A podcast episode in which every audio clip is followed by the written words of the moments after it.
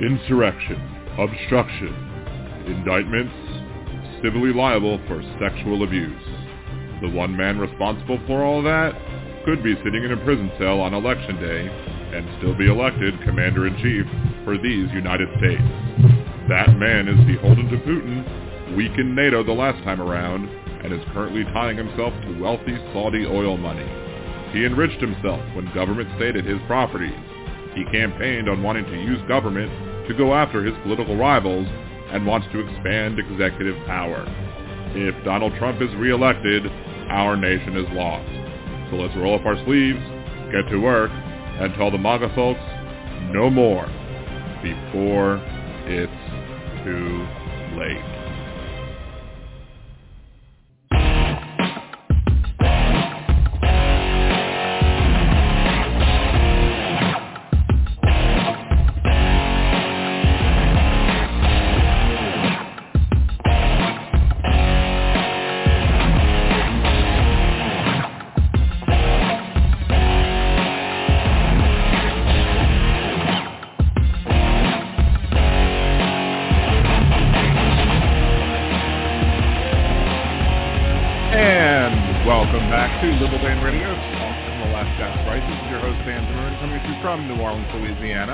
Uh, to join the conversation, it's area code 914-803-4131. That's 914-803-4131.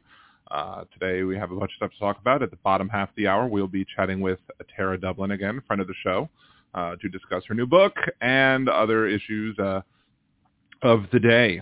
We are also going to be talking about various other things. I got two of my bits done today, plus we have another audio clip to play that I forgot to upload and talk about Monday. Uh, there, there are several things I think I forgot to talk about. Monday. I think that's the thing I forgot to talk about Monday, and then I talked about Monday something I forgot to talk about Wednesday. So this has been a catch-up week this week, not like catch-up, but you know, catch up. Haha. Anywho, if you want to support the show, please remember to like the video, subscribe to the channel if you've not already done so. Uh, go support all the social media places that I have online, especially uh, go to twitch.tv slash liberaldanradio. Uh, I'm trying to build that up to 50 followers uh, so that once we do get the uh, monetization over here, I will start double streaming to over there as well and trying to get two birds with one stone. And if it'll be much easier to get myself um, monetized over there, uh, if or become an affiliate over there if I already have the 50 followers. So if you have, or if you have a Twitch account, please make sure to go to twitch.tv slash Radio and follow me over there. Also support the Nerdy Dan channels, nerdydan.com on Twitch, uh, Twitter, YouTube, Facebook, etc. Um, shouts out to everybody in the show. Uh, Aaron is, I think, at dinner right now uh, over in the Sin City, so we will forgive her uh, for the opportunity. Um, I'm not sure. Is, Tara calling in early? I don't know. What's what's area code eight one? What's that area code? Let's see.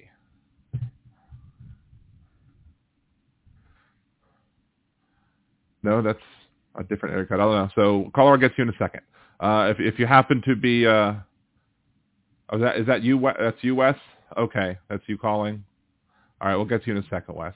Um, so what else? Uh, you can also support the show by Venmoing me uh, at Liberland at Venmo. Buy me a cider. Go to the Buy Me a Cider button or click the Buy Me a Cider button at liberaldan.com or go to buymeacoffee.com slash liberaldanradio. You can do it that way as well, and you'll see the little little notification right on during the podcast as well. And what else? Okay, so we got Jolie. Shouts out to Jolie, one half of the Mod Squad. Silly Wonka, Mountain Lady, West, Jackie, Robert, uh, Tim, Jeff, P-Dubs, Kimchi, who's apparently in the shower or getting in the shower. Uh, no dirty thoughts from the Peanut Gallery. Chucker John, how's it going, Chucker John? Good to see you as well. Um, so I'm going to try and hammer out all of the bits uh, that we're going to do. We're going to actually do like four to five things uh, that that will be uploaded tomorrow as well. uh, if you're a Liberal Dan Radio patron, patreon.com slash Liberal Dan, you could already have seen within the last half hour uh, this week Words of Redneck Wisdom, which has been brought to you by the uh, same person as the last Words of Redneck Wisdom, Senator John Neely Kennedy from Louisiana, except this time it is not as dirty or filthy uh, as the last time. So let's go ahead and play this week's Words of Redneck Wisdom. Where's where's where's it? If I can find this week's Words of Redneck Wisdom. Huh. There it is. This week's Words of Redneck. There we go.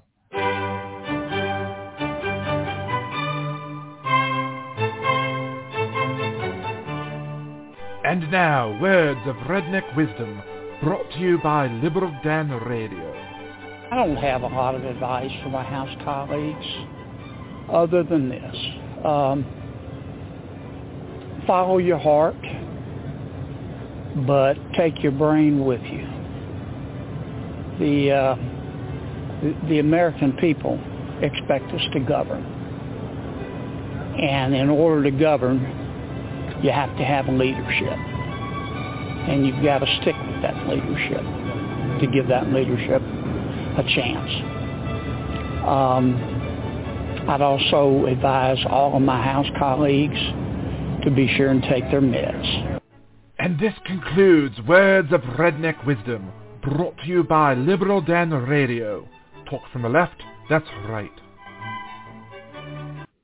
All right, so um, I can't disagree with that last part. I, I, all of them probably need to take their meds. I'm sure half of them are off their meds at this point, uh, especially his House Republican colleagues. I'm not quite sure much of them have brains to bring along with them as well. I'm not sure how most of them have hearts either.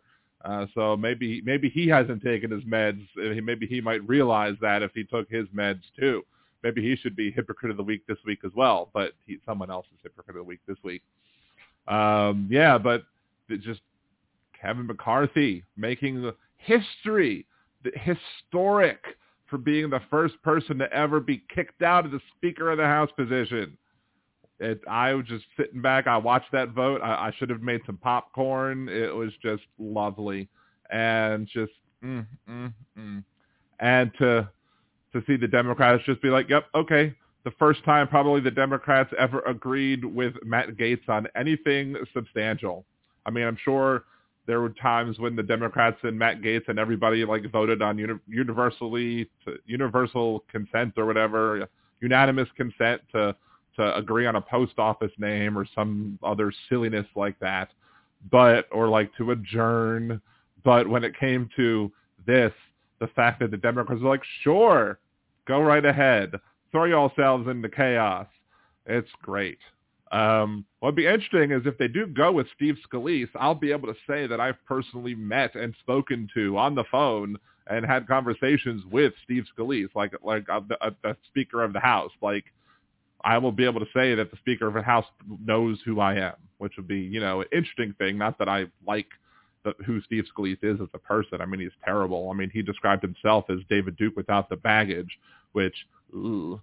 But I mean, it's it, it's just an interesting little tidbit that I could just say then, hey, I know the Speaker of the House. And maybe I could leverage that into interviewing the Speaker of the House on my podcast. I won't go easy on him, but still, that would be interesting to to be able to. If if I could pull that one off, that would definitely be interesting. Uh, but we, we will see who the Republicans manage to get and how many votes it's going to take to get the next speakership because Kevin McCarthy took 15. How many votes is it going to take to elect the next one? And furthermore, how long is the next one going to last too? Um, Suleiman, he means he hates Jews. I mean, that's what I am. So again, that's what I said. He's not, he, he's not the greatest. That that's for darn sure. I mean, he he doesn't like the gay people either. Yet a lesbian saved his life uh, when he was shot at the baseball, at the softball game or whatever. So, all right, let's get Wes on. Want to uh, I have a few minutes to chat with you, Wes, because uh, I want to be able to get a couple of other things before Tara comes on. What's going on, Wes? Not much. I just want to say hi to everybody. You got all my lovers and friends out there. All and, your lovers, huh? Oh my. All my all my witches and britches anyway, yeah, I I hate all these dog whistle names for everybody. That it just kind of makes me sick. hmm I wish it I wish it didn't happen, but it sure does. You know, or what is a Christian anymore? It sure Um, doesn't need to mean that you are that you are spiritually trying to advance yourself. Uh, Well, you know, what was the quote by Gandhi? I like your Christ, I don't like your Christians. Um, so there are definitely lots of people um, who uh, who who don't follow what I would say is, is what is in their own book. Um, let's see. So Silly Wonka in the chat. David No. Duke H. Jews. Well, yeah, I got, and he actually he's in Louisiana too, and he was in Metairie. I was driving down the street, and I got I got the uh, pleasure to be able to flip him off as I drove down the street. Like I was, he was that he was he was he was waving his sign in the in the middle of the street, and I honked at him, and I honked, thinking he was thinking that I was supporting at him, and he looked my way and he's waving, and I was like, and he was not too happy. But you know, hey, screw him or don't. That's like if if you had if you had uh, an egg for every time a Quebecer said that they were egging the queen, hmm is the queen would have been covered with eggs her entire trip to Canada. And she was not. She was treated very nicely. But all these Quebecers kept saying they egged the queen. Maybe it was just an effigy or something like that. Maybe, it was no, just you know, it's their imagination because they disrespected the English so much. And, and, and I was just wondering, in, in you know, if uh, Sean Connery was was singing "God Save the Queen," does that mean he thinks that the Queen needs a, is too hairy? I don't know. Anyway, put him bum. Anywho, Save her. gold Save shave the queen. woman. Gold shave. That would now that would be gold shave the king. So get that king erasure. Yeah. Anywho, so Yeah, I got- some I old got to ladies get- need to shave. It's just a fact of life. take the good, you take the bad. Anyway, Wes, I gotta I gotta move what- on to a couple of the things. Nothing. You can just say nothing, but I got a couple more things to do before we get Tara on, so I got to let you go early. So, but I, I did want to get to you and let you say hey and tell you that I love you and you're awesome. And I'll see Love I'll you see back, you in the Danny. chat. Love you all. The rest of you too. I'm, All right. I'm gonna stay. I'm gonna be listening. I've got to turn my stereo back up, but Sounds good. I'll figure it out. Cool. All right. Um, So that was Wes. Okay. All right, so let's see. We got to get to a couple more things before uh, Tara comes on. We got the second thing I wanted to play.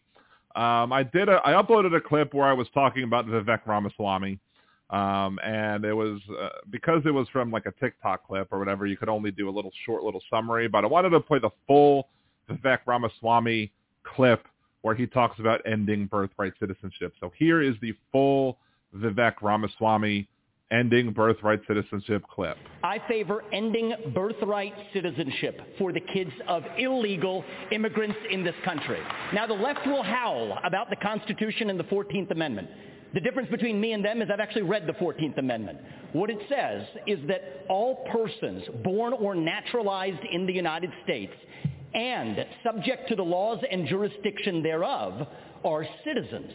So nobody believes that the kid of a Mexican diplomat in this country enjoys birthright citizenship. Not a judge or legal scholar in this country will disagree with me on that. Well, if the kid of a Mexican diplomat doesn't enjoy birthright citizenship, then neither does the kid of an illegal migrant who broke the law to come here. And as the father of two sons, it is hard for me to look them in the eye and say, you have to follow the law when our own government fails to follow its own laws.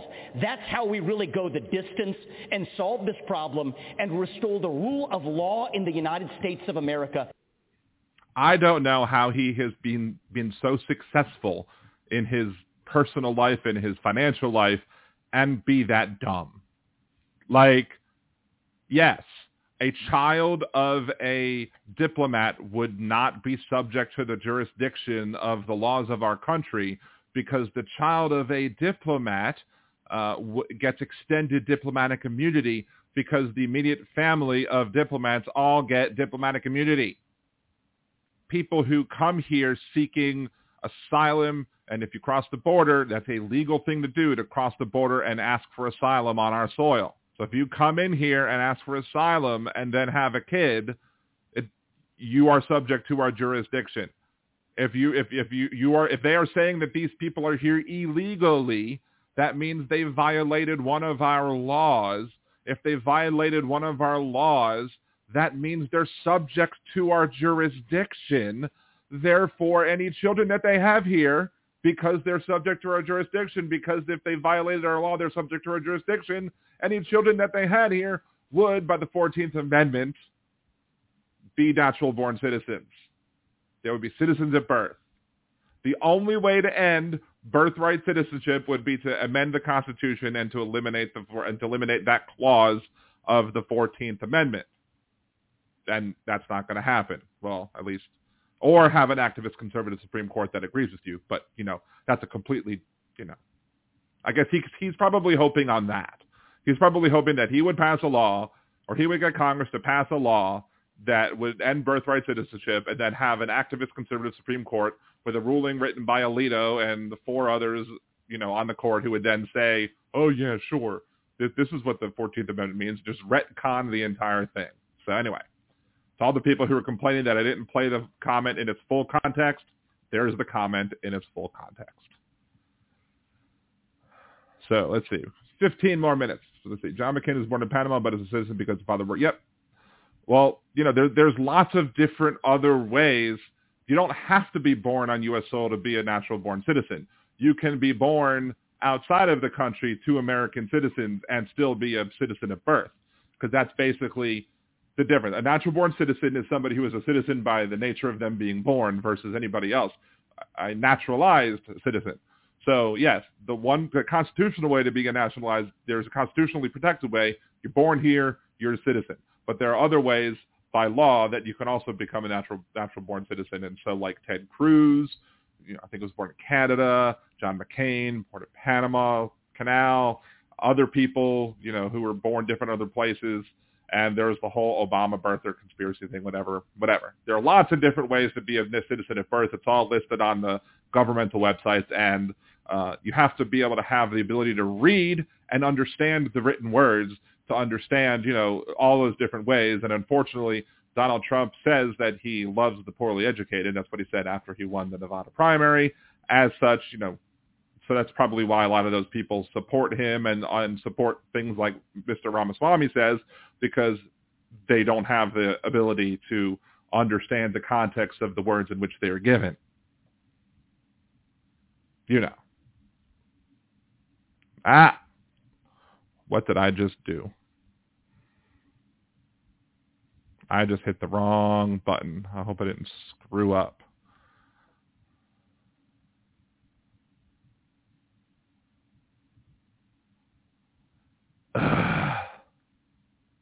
there we go. I think I'm I think I'm connected still. Anywho. There we go. Yes, I'm connected still. Yay.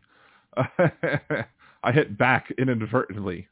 So uh, fat fingers on my mouse. Usually it's fat fingers on my keyboard. This is fat fingers on my mouse. So um, let's go ahead and do, hey, MJ Daniel. Hey, Kimchi, what's going on? Guess that you're out of the shower. It was a quick shower, I guess. Um, let's do this week's Hypocrite of the Week. And then we're going to do a Fat Man Rant, a live Fat Man Rant, mind you. And because um, uh, I got good news. The good news is causing a rant. Normally, it's me being pissed off at something that causes the rant, like I uploaded the other day. Um, this is actually good news that's causing a rant because I'm pissed off at the people who are who are picking on Joe Biden because I was actually planning on doing this a little later, but what Joe Biden has done has made it so that my life has become a lot easier, at least easier than I thought it was going to be starting this month. We'll get to that in a second. But first, this week's Hypocrite of the Week. This week's Hypocrite of the Week is injured Jets quarterback Aaron Rodgers. The anti-vaxxer referred to Travis Kelce as Mr. Pfizer since he's done Pfizer commercials. The owner of the Jets is Woody Johnson, heir to the Johnson & Johnson pharmaceutical empire, and he writes Aaron Rodgers' checks. Uh, he said Woody Johnson. To see who next week's Hypocrite of the Week will be, tune in to Liberal Dan Radio. Talk from the left, that's right. Mondays and Wednesdays at 8 p.m. Central on Liberal Dan Radio on YouTube and blogtalkradio.com slash Liberal Dan. I mean, I had to have a Beavis and Butthead moment. The, the name's Woody Johnson. Come on. I mean, you had to have known, right? I mean, maybe maybe he's old enough where uh, was it Woodward or, or whatever? I don't know what his full name is, but why would you go by Woody if your last name is Johnson? Why? Doesn't make sense. Why would you go by Woody if your last name was Johnson? Come on. Doesn't make any sense.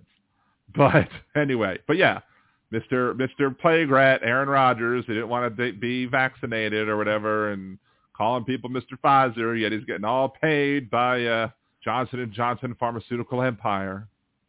So it is what it is. And I, I would play that clip, but for some reason it's it's being lost for me. I don't know. Maybe maybe it's too far up now. I hope I, I hope I didn't delete it. oh, wait, there it is. It is what it is. Thank you, Donald. Um, MJ Daniel, Michelle Malkin for Fox was born here while her parents waited to become citizens. She is an American citizen by law. Vivek Ramaswamy is a citizen. Is the only reason Vivek Ramaswamy can be president is because of birthright citizenship. I think he was born. I don't think his parents were citizens yet. I mean, they were not here in. They were not here, as he would say, illegally. Uh, they were probably. I think they were here. You know, you maybe I don't know what the terms in which they came here in, but he it's birthright citizenship is why he's why he's able to become president. So it's ridiculous. And here, let's go ahead and we are going to change the background on this real quick. Let's, uh, because we want to, uh, want to make this be able to be an official Fat Man rant. There we go. And get rid of all the other stuff. There we go. all right. See, McCain, wait, McCain was not the worst of the bad guys. He knew how to be less of a dick than Nixon. Yeah. But a bump. Was that an intended pun? Um, Wes? Anywho. So anyway, so this is, this is going to have the initial like hot man rants thing that I usually have in front of it. I'll edit that in later afterwards, but we're gonna we're gonna we're gonna we're gonna talk a little bit about this the student loans uh, thing in a second. So here we go. Three, two, one. All right. So I wasn't planning on doing this type of video until after my student loans.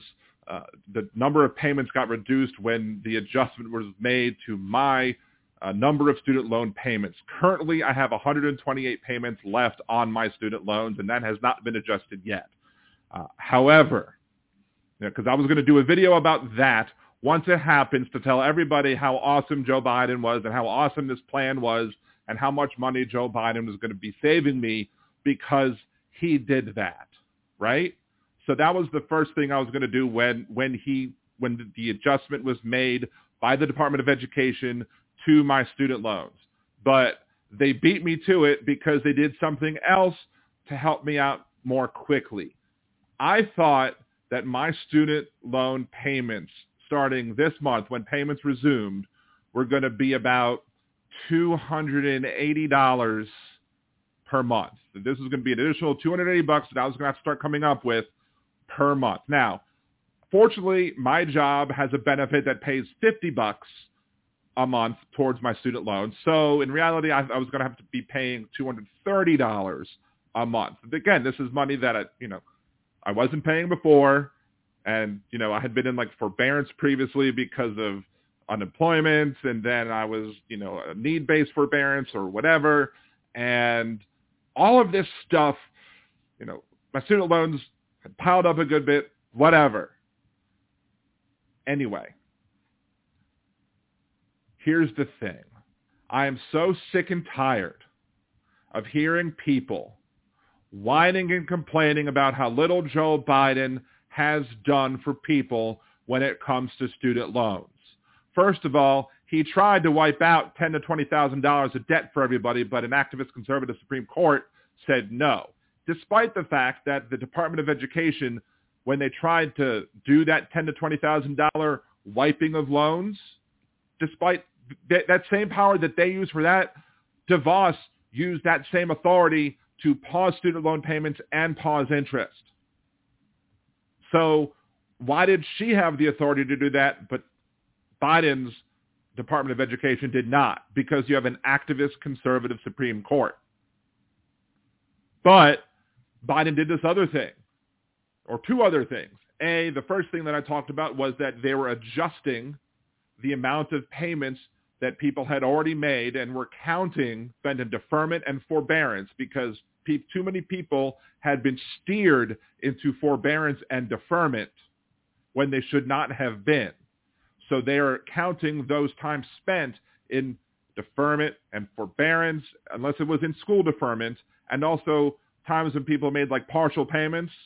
They're counting all of those things as months spent in repayment and adjusting people's student loans accordingly so that there are people who are now getting their student loans written off under this new rule. And that's awesome for them. I haven't quite gotten there yet. I haven't seen how much of my student loan months are going to be chopped off because of this. I have a feeling it's going to be a good bit.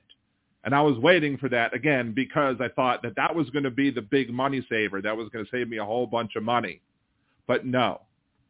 Again, as I said before, I was expecting to have to pay an additional $230 per month on my student loan starting this month.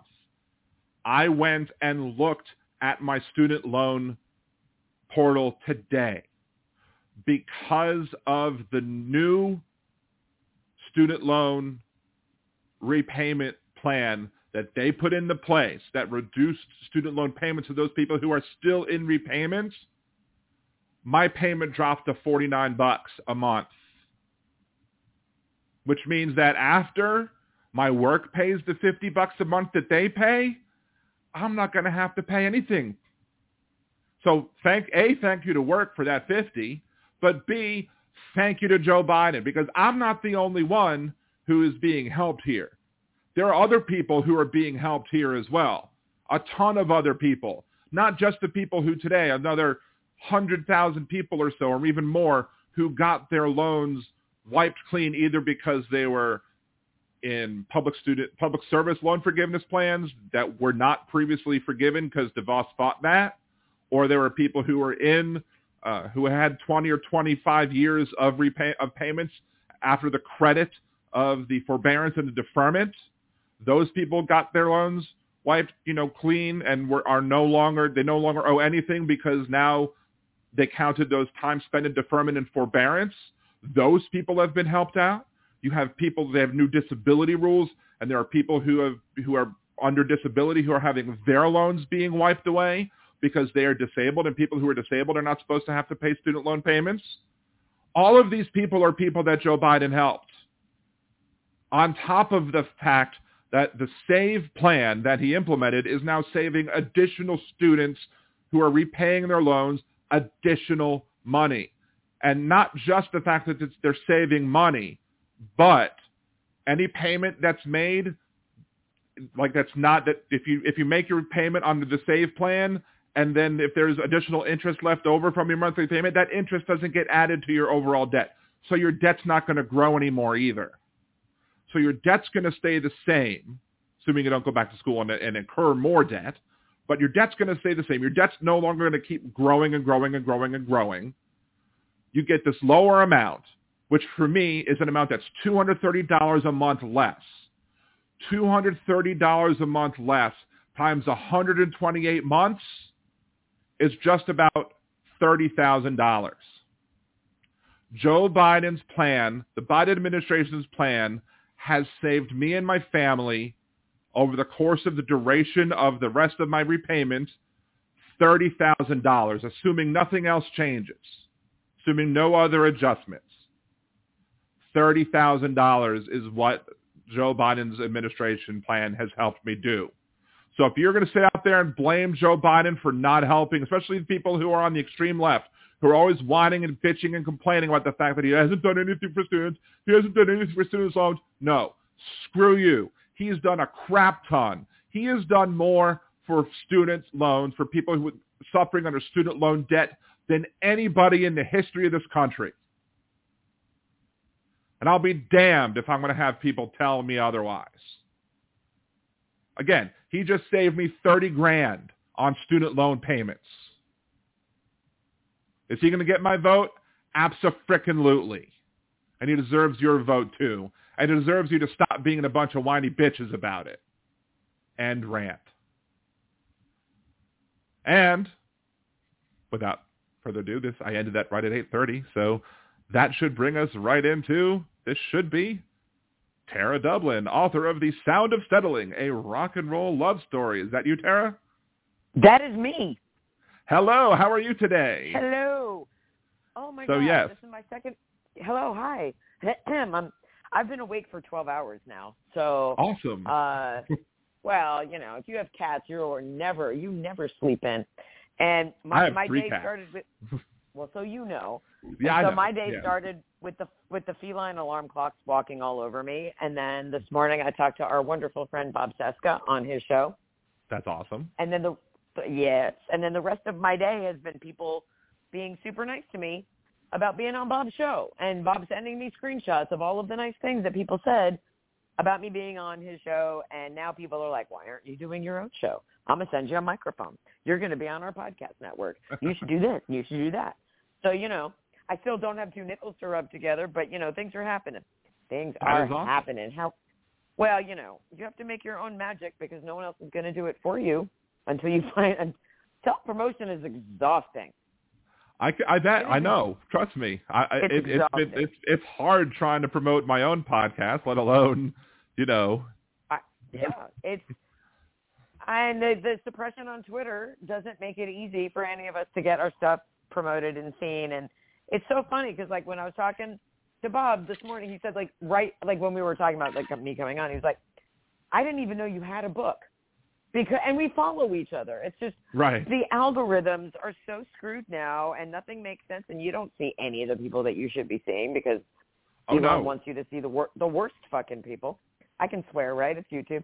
So, Yeah. um, Yeah, it's YouTube. It's Anyway. Blog Talk Radio. I, I call I called the people. Yeah. I'll call the I'll call all the people on the extreme left whiny bitches just now. So I usually I- don't I curse as that. much. Right.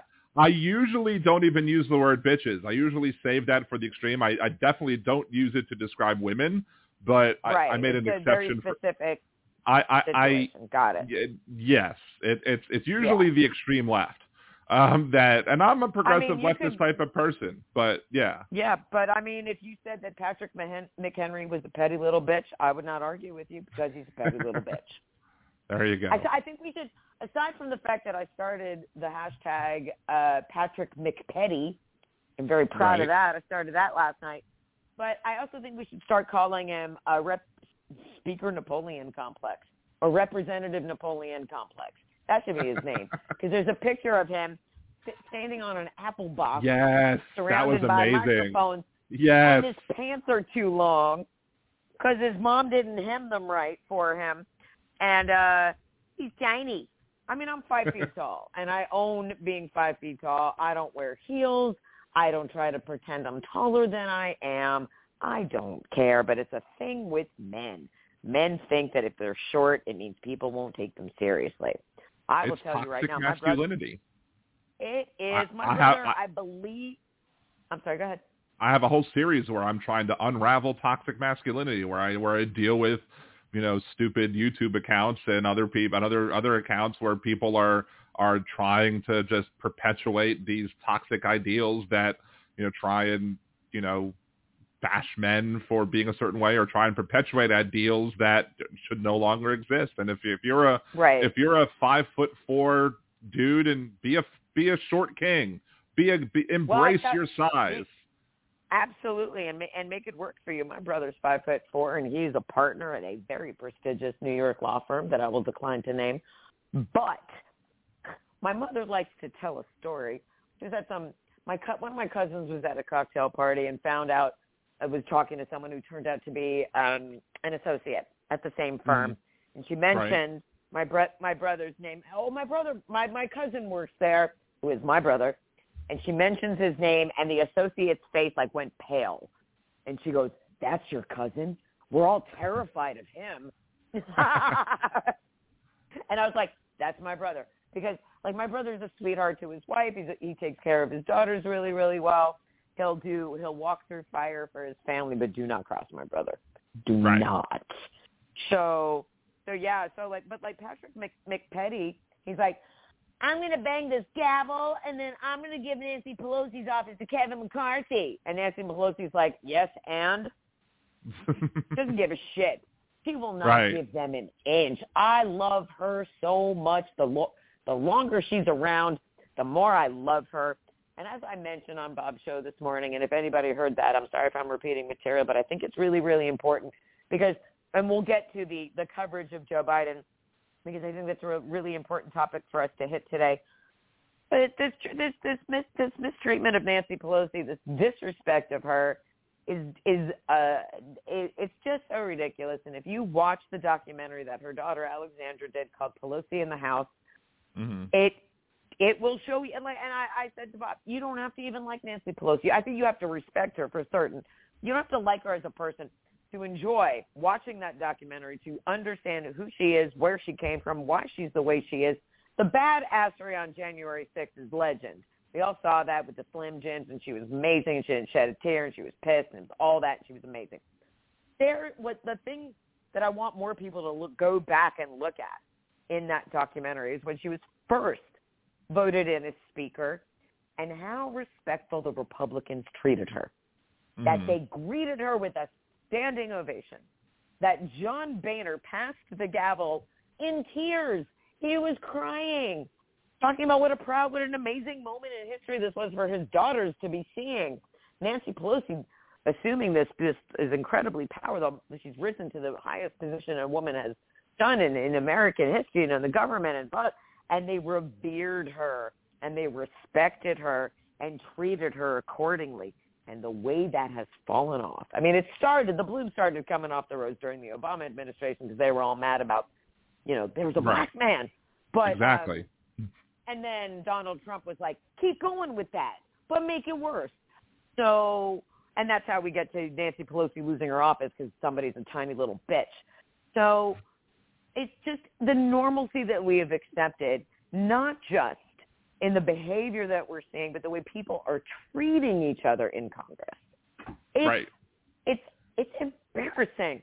I will have you know that if for whatever reason, if something happened to me terribly in my life and I was a member of the Republican Party, I would be so ashamed of the way the people who I voted for were squandering my vote, abusing my tax dollars in the way that they are. I mean, I'm mad about them doing it now. But if I was a Republican, I'd be super extra mad because not for one moment has this Republican House done dick for the American people. Everything is a performative, bullshittery performance for an audience of one. Right. And to put the country's national security at risk because you're afraid that Donald Trump's going to talk shit about you is pathetic. They don't have one cohesive, uniting message. They have no leadership. They have nothing. They are like when you when you kick over an ant hill and they all run around scrambling trying to get back in. And we can't. We shouldn't let them. We should be clean in that house. By Gaetz, by Gosar, by George Santos, by Marjorie, by Lauren, like all of them who are as compromised as Kevin McCarthy need to. Matt Gaetz should have gone with him. Matt Gaetz is still under a House Ethics Committee investigation for raping and sex trafficking teenage girls. He should have no power in Congress. So the abnormality of what we've accepted is, is ridiculous. We should be demanding so much better. And I would love, at this late stage in the game, I would love to know how any Republican says with a straight face that Donald Trump should be Speaker when he's literally on trial. Right. He is literally on trial, and you're going to suggest that he becomes Speaker of the House? How far has your party fallen when you cannot recognize how far from the norm that you have become? Because I, I mean, even before uh, Trump, so before Trump, like we were, I was talking about the 2012 election today as well. And Mitt Romney is not an ideal candidate, obviously, but at least nobody who supported him rose up from the depths of social media to call me a fucking kike, which happens with Trump supporters. So Mm. the abnormalcy that we've come to expect, that we've become numb to, is what we should be calling out now. and we should be demanding everybody wake up from this somnambulistic way of life that we have been living where we're all just like, oh, that happened? Okay. Oh, yeah, I feel mad, but I can't feel how mad I am. You know, like Right. it's just I'm I'm mad, and I think more people should be mad. And I think when you see corruption right in front of you, performing right in front of you, watch Donald Trump on the courtroom steps with his invisible accordion, yelling and screaming, and then he gets in front of the judge and he sits there with his little tiny hands folded, a little sour push face, and he is quiet that he has been put in his place. So the two faces of Trump in Was front was that how called it? Was it resting indictment face or something? Is that what he called it? Oh, I love that. That's great. Resting indictment face. That's you know, it's just so I mean, the man behind the curtain, he never the emperor never had any clothes and it's so embarrassing anybody at this late stage of the game is still willing to be associated with him. Why does Alina Habba want to go to prison for him? I don't know why she thinks she's too pretty to go to prison because she's not. You know, she can get as many highlights in her hair as she wants. Those are going to fade in prison, sweetie. What is wrong with these people? I really want to know why. I mean, you have Well, many the politicians, other the choices to lead politicians, they they party. see the they see the voters. They see that there's a good percentage of the voters who are going to rebel if their politicians don't support Donald Trump. So they're going if their politicians don't support Donald Trump, they're they're going to lose because they're going to get primaried and they're going to and they're going to support somebody else who's even more extreme. So that's in, in most of the Republican think we- districts. We, have to worry about that. Is I, I really the law. Well, that's what that's we don't have to worry on. about that, but the conservatives are worried about that. The the Right. I mean, not the Matt Gaetzes of the world, but all all the other people who might think, well, I don't necessarily. I'm sure, I'm sure there is a there's a su- large subset of Republican politicians who hold their nose and support Donald Trump just because they they they know that they're going to lose their job if they grow a spine and do otherwise. I mean, but I think that it potentially, if Kevin McCarthy would have just had a spine like on January 6th, he had a spine. He said he For was he apparently for a second he told Trump, "Do you know who you're talking to?" He he he stood up to Trump and he basically was like, you know, don't don't you bring that stuff to me, blah blah blah blah blah. This is what's going on. Right, and then and then two weeks later, he goes to Mar-a-Lago with his tail between his Right. legs, and he goes Exactly. to Mar-a-Lago with his tail between. Yeah, And the Because question he- is th- there is why, why, and not a whole bunch of smoke and mirrors, goalpost moving distractions. The real reason why, because Donald Trump is not in any office. He holds no office right now. He cannot sign a law. He cannot appoint anybody. He can't even open a business in New York City right now. Okay, so yeah. yeah. Why? Kevin McCarthy was perfectly positioned to be done, to be out from underneath Donald Trump's tiny little orange thumb. So why did he go crawling back underneath it? What happened between the time where he stood up on the House floor and fully blamed January 6th on Donald Trump and the two weeks later when he went crying on the carpet and they stood there with their stupid thumbs up together? I want to know what took place in those two weeks because almost, not all, most were even Lindsey Graham. Lindsey Graham was like, "I'm fucking tired of this." La la la la, hmm. drunk on the on the floor. I into the wee hours of January 7th when they're still arguing. Ted Cruz stands up after surviving January 6th and still decides they shouldn't vote. They shouldn't. They shouldn't certify Joe Biden as president. That was abhorrent. There were plenty of other Republicans who were brave enough in those hours and days after January 6th to fully blame Donald Trump, and then slowly they all got shut up again. And I Yep. want to know why. You were on the brink of losing your freedom. You were you were witnessing a staged coup that your colleagues helped organize, and you know it because Marjorie Taylor Greene stood on the steps of the White House before she was sworn into office and told us. We have that on video. Why isn't she in prison? Where's Jack Smith? He has on tape confessing. Here's what we're doing. So all of the abnormals, they went back to him. Why did they go back to him? You know, it's like, why, you know, this man beat you up. Why'd you go back to him? What does he have? I want to know because I will tell you right now, I don't know what kind of secrets you might be carrying, Dan. I don't know what kind of embarrassing things your audience listening to us might know about. There are plenty of things in my life that's not not the public at large's business. I'm not a Right. sitting member of Congress. Right. The law of the land is not in my hands, okay? It's not. Control over our livelihoods. They almost brought the government to a halt. They almost shut down the government for Donald Trump. Then they did this bullshit and got rid of Kevin McCarthy. And now they're taking a week off? What? You're going to complain that the Democrats aren't doing enough? This is oh. ridiculous. Well, It's McCarthy must have been on got want- some good drugs this weekend when he when he was blaming the Democrats for not for trying to not for trying to not uh, not pass the budget thing, and and the, the host was like, "They helped you pass it. What are you talking What about?" Like? And by, The- by the way, like you, and the, the problem is, is like Donald Trump thinks you shut down the government, they won't be able to prosecute him, and he can keep running for office, and he'll get elected in 2024. That's not how things work. Not that's not. You shutting down the government is not going to stop you from getting prosecuted. It might delay it a little bit, but it's not going to stop anything. You're still you're still guilty, and that's and it's not going to stop the. Georgia prosecution. It's not going to stop the New York No. prosecution. No. So No, no. It might Even if Jack Smith a little bit, no, Right. every everybody else is going to keep doing their thing, and I it, just don't tell me I'm not seeing what I'm seeing. Don't tell me I'm not hearing what I'm hearing. It's enough already. So, And I know wait, I know somebody who works. I know somebody who works at the Fifth Circuit Court of Appeals down here in New Orleans. Um, Uh-huh. with, if the government was shut down, she still had to go to work because she's considered an essential employee. All that means is she wouldn't have gotten paid.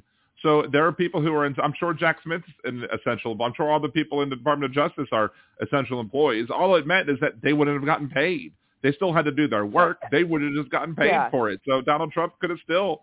I mean, everybody who's you know running you know i i federal prisons, all that stuff. right. They're all getting paid. They're all working because they're essential.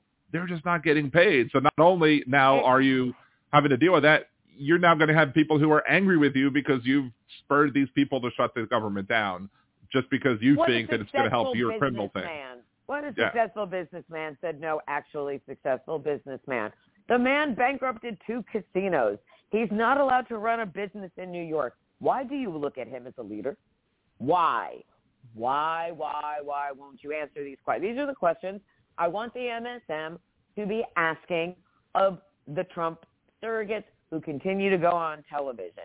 Not these not the softballs that they keep throwing around, not and not letting them bloviate endlessly without any accountability. I want to know why Kevin McCarthy went crawling back to Trump two weeks after January 6th. I want to know why the mainstream media can't report on Trump accurately and Joe Biden accurately. I don't Right. understand it. I don't understand why it's so hard for them to present the facts of what the Biden administration is doing. I don't understand why it is so hard to cut through all of this bullshit. If I was a member of the mainstream media and my job was reporting on all of politics, I would have been I I assumed, and I know this is naive of me, but you would think they would have taken a giant collective sigh of relief and say, huzzah, a normal administration to report on again. Thank you, American voters. And take that and go back and be like, here's the Biden administration. By the way, Donald Trump is a criminal who's facing all of these charges. Thank you, and good night. That did not Well, I happen, mean, of course, because the they're, problem is they're pervasive- to the red meat. the problem is pervasive all through the media. I was talking about this the other day. Uh, my most recent, my previous Fat Man rant that I did is on, you know, one of the local races. There was one of the most progressive candidates in Louisiana, uh, in, in the, the local in the Louisiana legislature. Uh, one of the people challenging her is being backed by the corrupt head of the Louisiana Democratic Party um, because they want they want somebody who they can control, and they can't control the sitting in the, the the person who's running for reelection. Um, they're push, Right. they keep pushing this lie that sh- that the incumbent voted for an open carry bill. She didn't. She voted against it clearly. But the media won't even say she didn't vote against. She didn't vote for it. She voted like it. t- It took like a like the next day to say, oh, And then it's um, too late. Right. Well, look, I know I when I ran for Congress in 2004, the Sunday paper, the biggest paper of the week before the Tuesday election, listed the ballot and put me as a frickin' Republican. I was so pissed off. And I call, Oh I, I called them up and God. I'm like, what the hell's your problem? This is this. So they put in a, they've changed on Monday. They put in a retraction. Uh, we're, we're, we we we incorrectly reported. How who reads the retractions? We incorrectly reported that Dan Zimmerman was a Republican, but he's really a Democrat. And then on Tuesday they reran the same ballot, showing me as a Republican again. Did I ever- Oh my god. Yeah. That's So it's like they're, they're lazy. painful. They're so lazy. They don't give a crap. They oh, they it's just so frustrating. yeah. It's frustrating, especially when you're a person like myself. For first of all, I'm unemployed. I've been unemployed since the end of July. It's fucking scary. And Mhm. all of these people have there are these people out in the world who are being paid to write about politics and they are very bad at it. They are Yeah. so bad at it and it's very frustrating for me. And, you know, not to toot my own horn too much, but after Bob's show today, everyone's like, why isn't Tara hosting a show? And why isn't Tara writing for these people? Why isn't Tara doing this? I don't know why. I don't know who pays anybody to write the truth about anybody anymore because everybody's so busy doing the rage clicking and trying to rise above. And they don't care if people are like what they write anymore. It's all about how much traffic can we drive to our site? What is the ragiest headline that we can put up here so that people will come to us and read this? So let's write a thing about how Martin Short isn't funny. That'll make people go over to our website and be mad. Let's write a thing about how Taylor Swift isn't talented. People will go to our website. It doesn't matter if they're doing it because they're mad or they agree. This is where we are now. And Right. I, I don't have a job writing about politics, but there is a person at the National Review who writes like a sixth grade mean girl and says of Taylor Swift, why does anyone like her? I don't have a job writing about politics, but there is a woman at the Washington Post who was paid to write an op-ed where she wrote about the Republicans and she said, I don't care very much for Republicans, but at least Donald Trump still knows how to dress. Right. The fuck?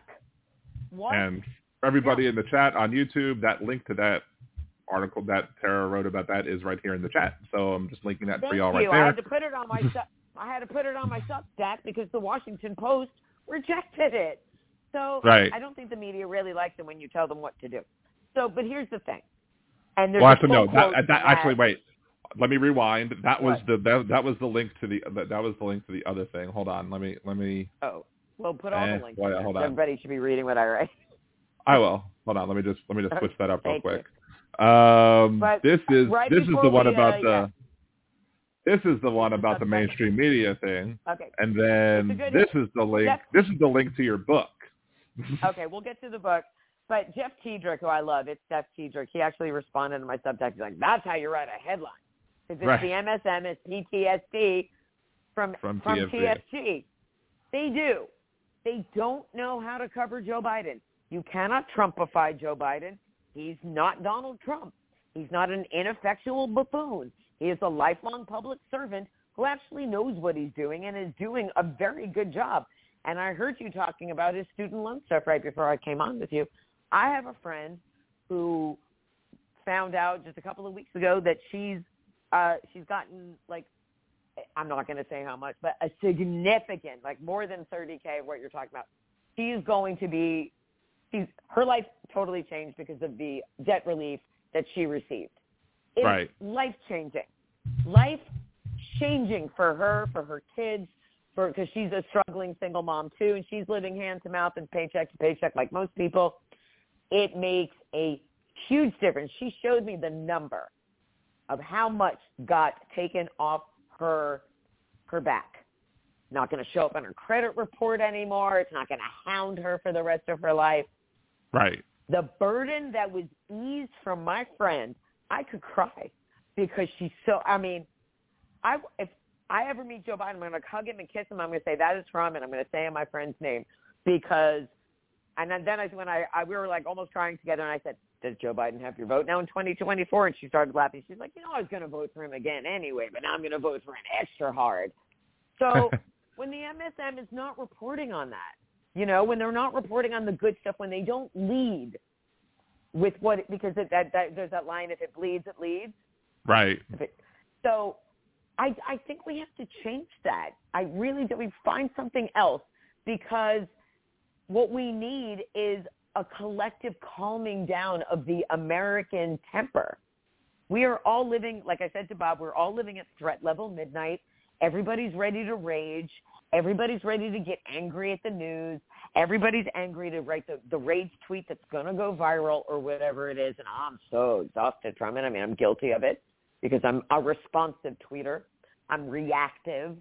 Um, and so, but at the same time, if every single mainstream media news outlet, uh, short of there's a huge, you know, event or some tragedy happened or something major, start your news with, here's what the Biden administration did for America today. Here's why your right. life is better today because of Joe Biden and Kamala Harris. And there's a pull quote from the Substack that one of my followers tweeted just before I came on the air with you, and it's the quote from Stephanie Ruhle from MSNBC, and it was they were covering one of the I think it was Trump's second arrest, mm-hmm. or his third one. I don't know. It was one. I think it may even be the third one.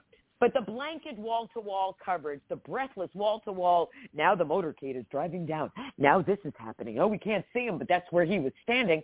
You know, all of that shit. And Stephanie Ruhle interjected at one point, you know, I'm sure the White House would love it if we opened every one of our broadcasts with a 10-minute segment on what the Biden administration accomplished that day. And I was like, yes, please, Stephanie Ruhle. Wouldn't that be nice if you actually did your fucking oh, yeah. job? Because your job is to tell us the truth and tell us the news. Tell us what's going on in the country. Don't tell me what people are trying to do to undermine our country. We already know that. Tell me what the Biden administration is doing to make my life better. I voted for him. Tell me what tell me what my vote got me today. And then right. if it's on ABC, NBC, CBS, and then it's also on MSNBC, I don't have any faith in CNN. Those satellite quote unquote info disinfotainment stations like Newsmax and OAN and Fox News, they just look stupider. If that's right. even possible when they're, when Sean Hannity's on there going, well, you know, it's going to be David Duke or Donald Trump for speaker. It's like, shut your fucking mouth, client number three. Why are you not in prison? Why is he not in prison? He was on the he was on the payroll as well. Like, if Michael Cohen is taking care of things for you because Donald Trump told him to, you should be held accountable for that, Sean Hannity. So the it's all about like the abnormalcy of what we've accept, accepted as our daily news and I know people try. We see Rachel Maddow tries to cut through it, and Joy-Ann Reid tries to cut through it. But it's a lot of uh, too little, too late because you can sit there and rant with Donald Trump's picture next to you, and you can be yada yada blah, and this is bad. What he did, this is bad. This is so bad. What he did. But then you have Kristen Welker sitting right across from him, barely holding him accountable. Barely. I mean, there were a couple of things that she said that were like, "What about this?" He was like, "I'm not going to answer that. I'm going to steamroll." Blah blah blah blah blah. That's terrible. Blah blah blah. And, and I think you've mentioned this before. I, I, I want to say you've talked about this before a little bit briefly. Probably and one of my one of my biggest things uh, that I've recently had a big problem with is is when whenever the media starts talking about like polling data, like mm. because like for example, it. they'll start talking about oh 65 percent of America supports no. abortion rights in some some shape or form. Well, well, here's the problem with those polls is that it, if they don't, if they're not say also polling the people and saying, well, do those people also say that if the politicians in their district don't support abortion rights, that they're going to vote them out of office? Because if you're sitting here in a, in a red district and you might, you might, you might hear that maybe 55%, 60% of your district supports some sort of abortion rights or opposes the bill you just voted for. But if you still know at the end of the day that they're going to vote for you because – they're not gonna because they're gonna reject you know they're going to reject the Democrats, or they they are like, oh well, you know, I, I, I believe abortion should be legal, but I still hate all the other things that Democrats stand for, so I'm still going to vote for the schmuck that passed this horrible law. You know, so so they're Yeah. they're not giving the whole story. They're but they but Well, they, they- sit they there and they're like, how can they support this thing when 65 percent? Because you're not Oh. asking the right questions, you dumbasses. Not only that, I have never been polled about anything in my life. And these polls are subjective and it's a very small control group and it does not represent the entire United States. And to be talking about polls 12, you know, 14 months before an election is a waste of time. It is rage cycle inducing clickbait bullshit. I'm Right. sorry, it's bullshit. And don't tell me about polls anymore because every poll had Hillary Clinton winning by a landslide. Thanks a lot, uh, everybody over there who ruined it for her in October. I mean, just, I mean, all of that. Just stop. I don't want to know. Don't tell me. You know what I care about? I care about votes. How many votes are we getting? Is my vote going to matter? Is my vote going to matter in November 2024? Or are they going to try to, to steal that election too? Because Right. every House seat is up for grabs. Every single House seat is up for grabs. We seriously need to make sure that we have, I mean, the Democrats will always have a uni- unifying message. We will always have a strong leader. We will always be able to say, here's what Democrats have delivered. Here's what Democrats do. The Republicans will only be able to pick out scapegoats and bully, and they will never be able to say, here's our platform because they don't have one. They can't say, here's our message.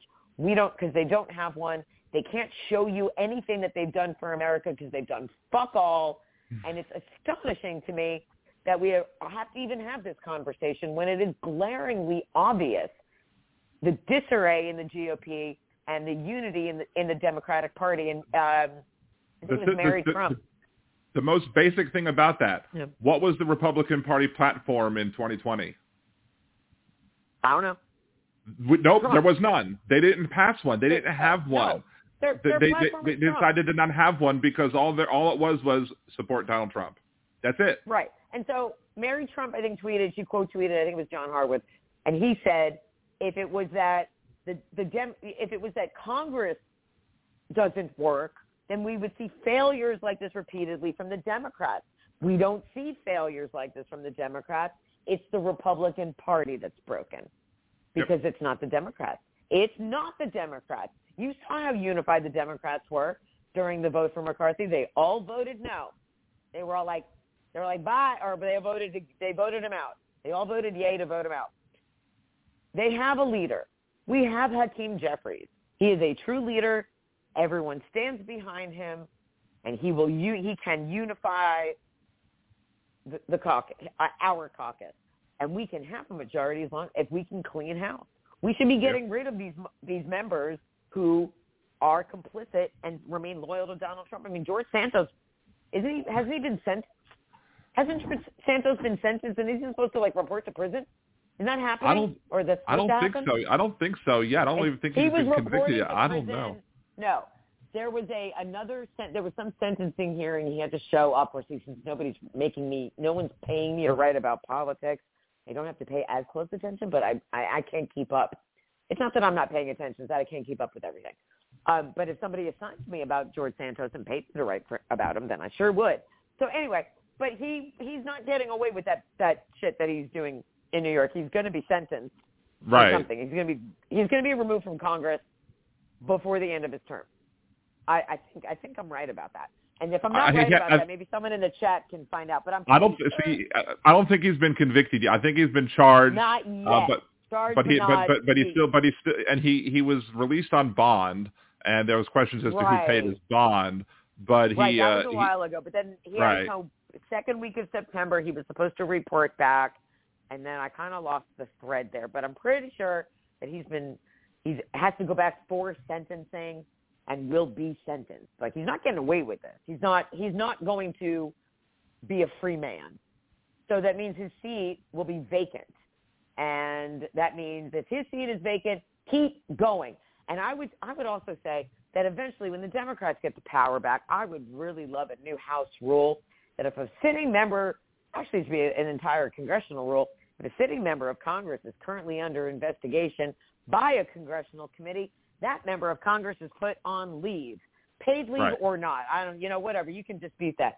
Matt Gaetz should not have one ounce of power. Matt Gaetz should not have been hopping all over the House floor from mic to mic like he was performing with a rap group at a, you know a festival or something because he's a sex trafficking rapist, and he's that's what he's being investigated for, and he should not. He should not be on the House floor speaking about anything.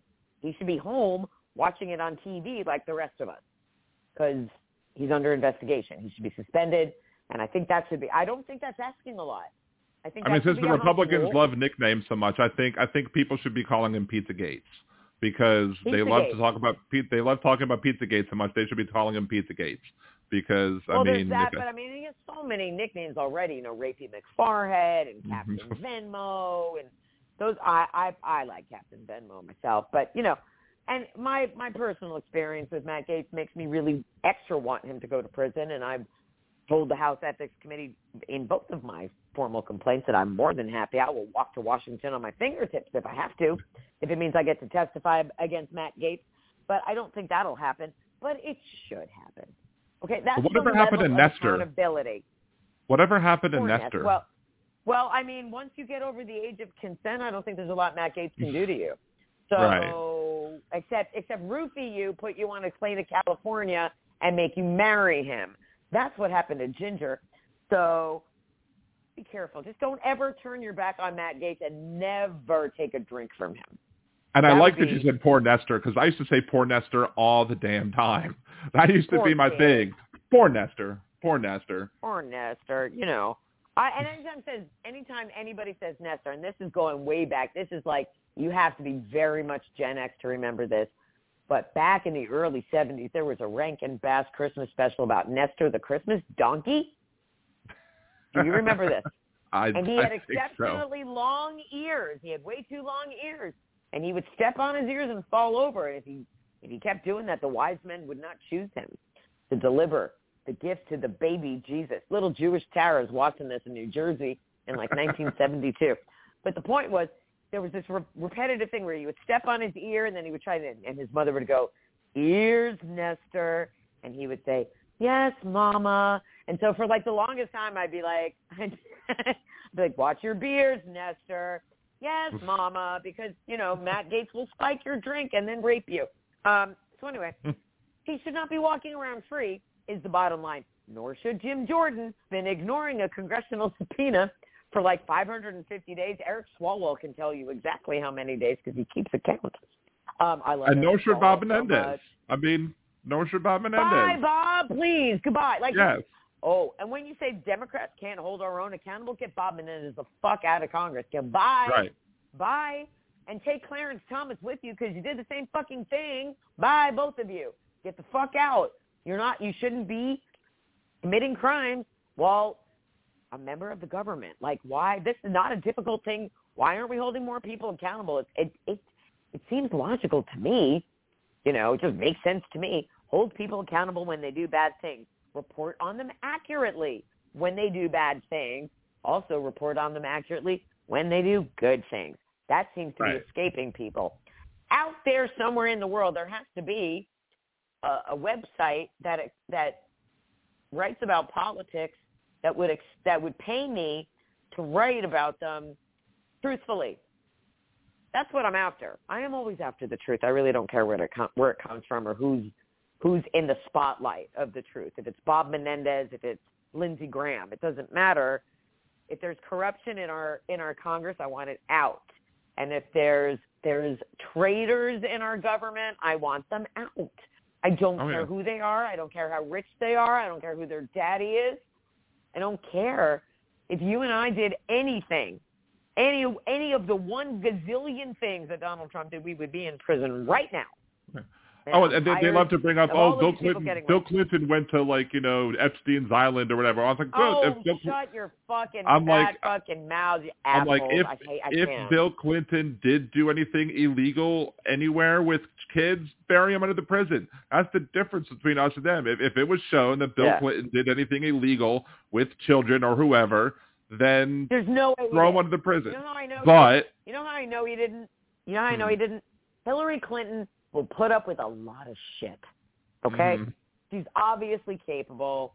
Uh, whatever goes on in their marriage is their business. I'll tell you right now. Right. Hillary Clinton got even a whiff that Bill Clinton was do was you know diddling children. She'd be gone. It's one Right. thing the intern, like at least Monica was over the age of consent. That was a consenting adult situation. Good, bad, and different. Whether you care about it or not, whether you thought he should have been impeached or not. At least he didn't fuck over the country while he was getting head, right? Like at least right. he was at no time did our country suffer because our president couldn't keep his keep it in his pants. You know, and there was a part of me like I felt bad for Hillary because Nobody needs to know. The world, the whole world knew her husband cheated on her. That's embarrassing. At the same time, though, I was kind of like, I kind of like the idea that our president has a sex drive. You know, that he has a sex drive. I mean, that he's virile, that he's virile, and that he's got testosterone, and he's he's like he just at the end of the day he needs he needs to wind down. You know, like because he's so doing the job. But that was, of course, 1999 mentality. Mhm. Today, of course, he was a yes. He took advantage of a younger girl's crush on him. He absolutely shouldn't have done that. Blah blah blah blah blah. Two adults did a bad. It's a tale as old as time. Hillary was like, you know what? You're not going to do it again. Great, we'll be all right. If he touched a child, she'd be like, goodbye forever. We'll Right. figure out a way to spin this so that you don't look bad. But no, I will not stay married to a man that I know touched a child. So I would love to. I, I, I need to believe that in my core of my being because I've loved Hillary for so long. I I don't think she would tolerate if she had knowledge. Doesn't have knowledge, and he did that, and then we find out that he did that. That's an entirely different thing.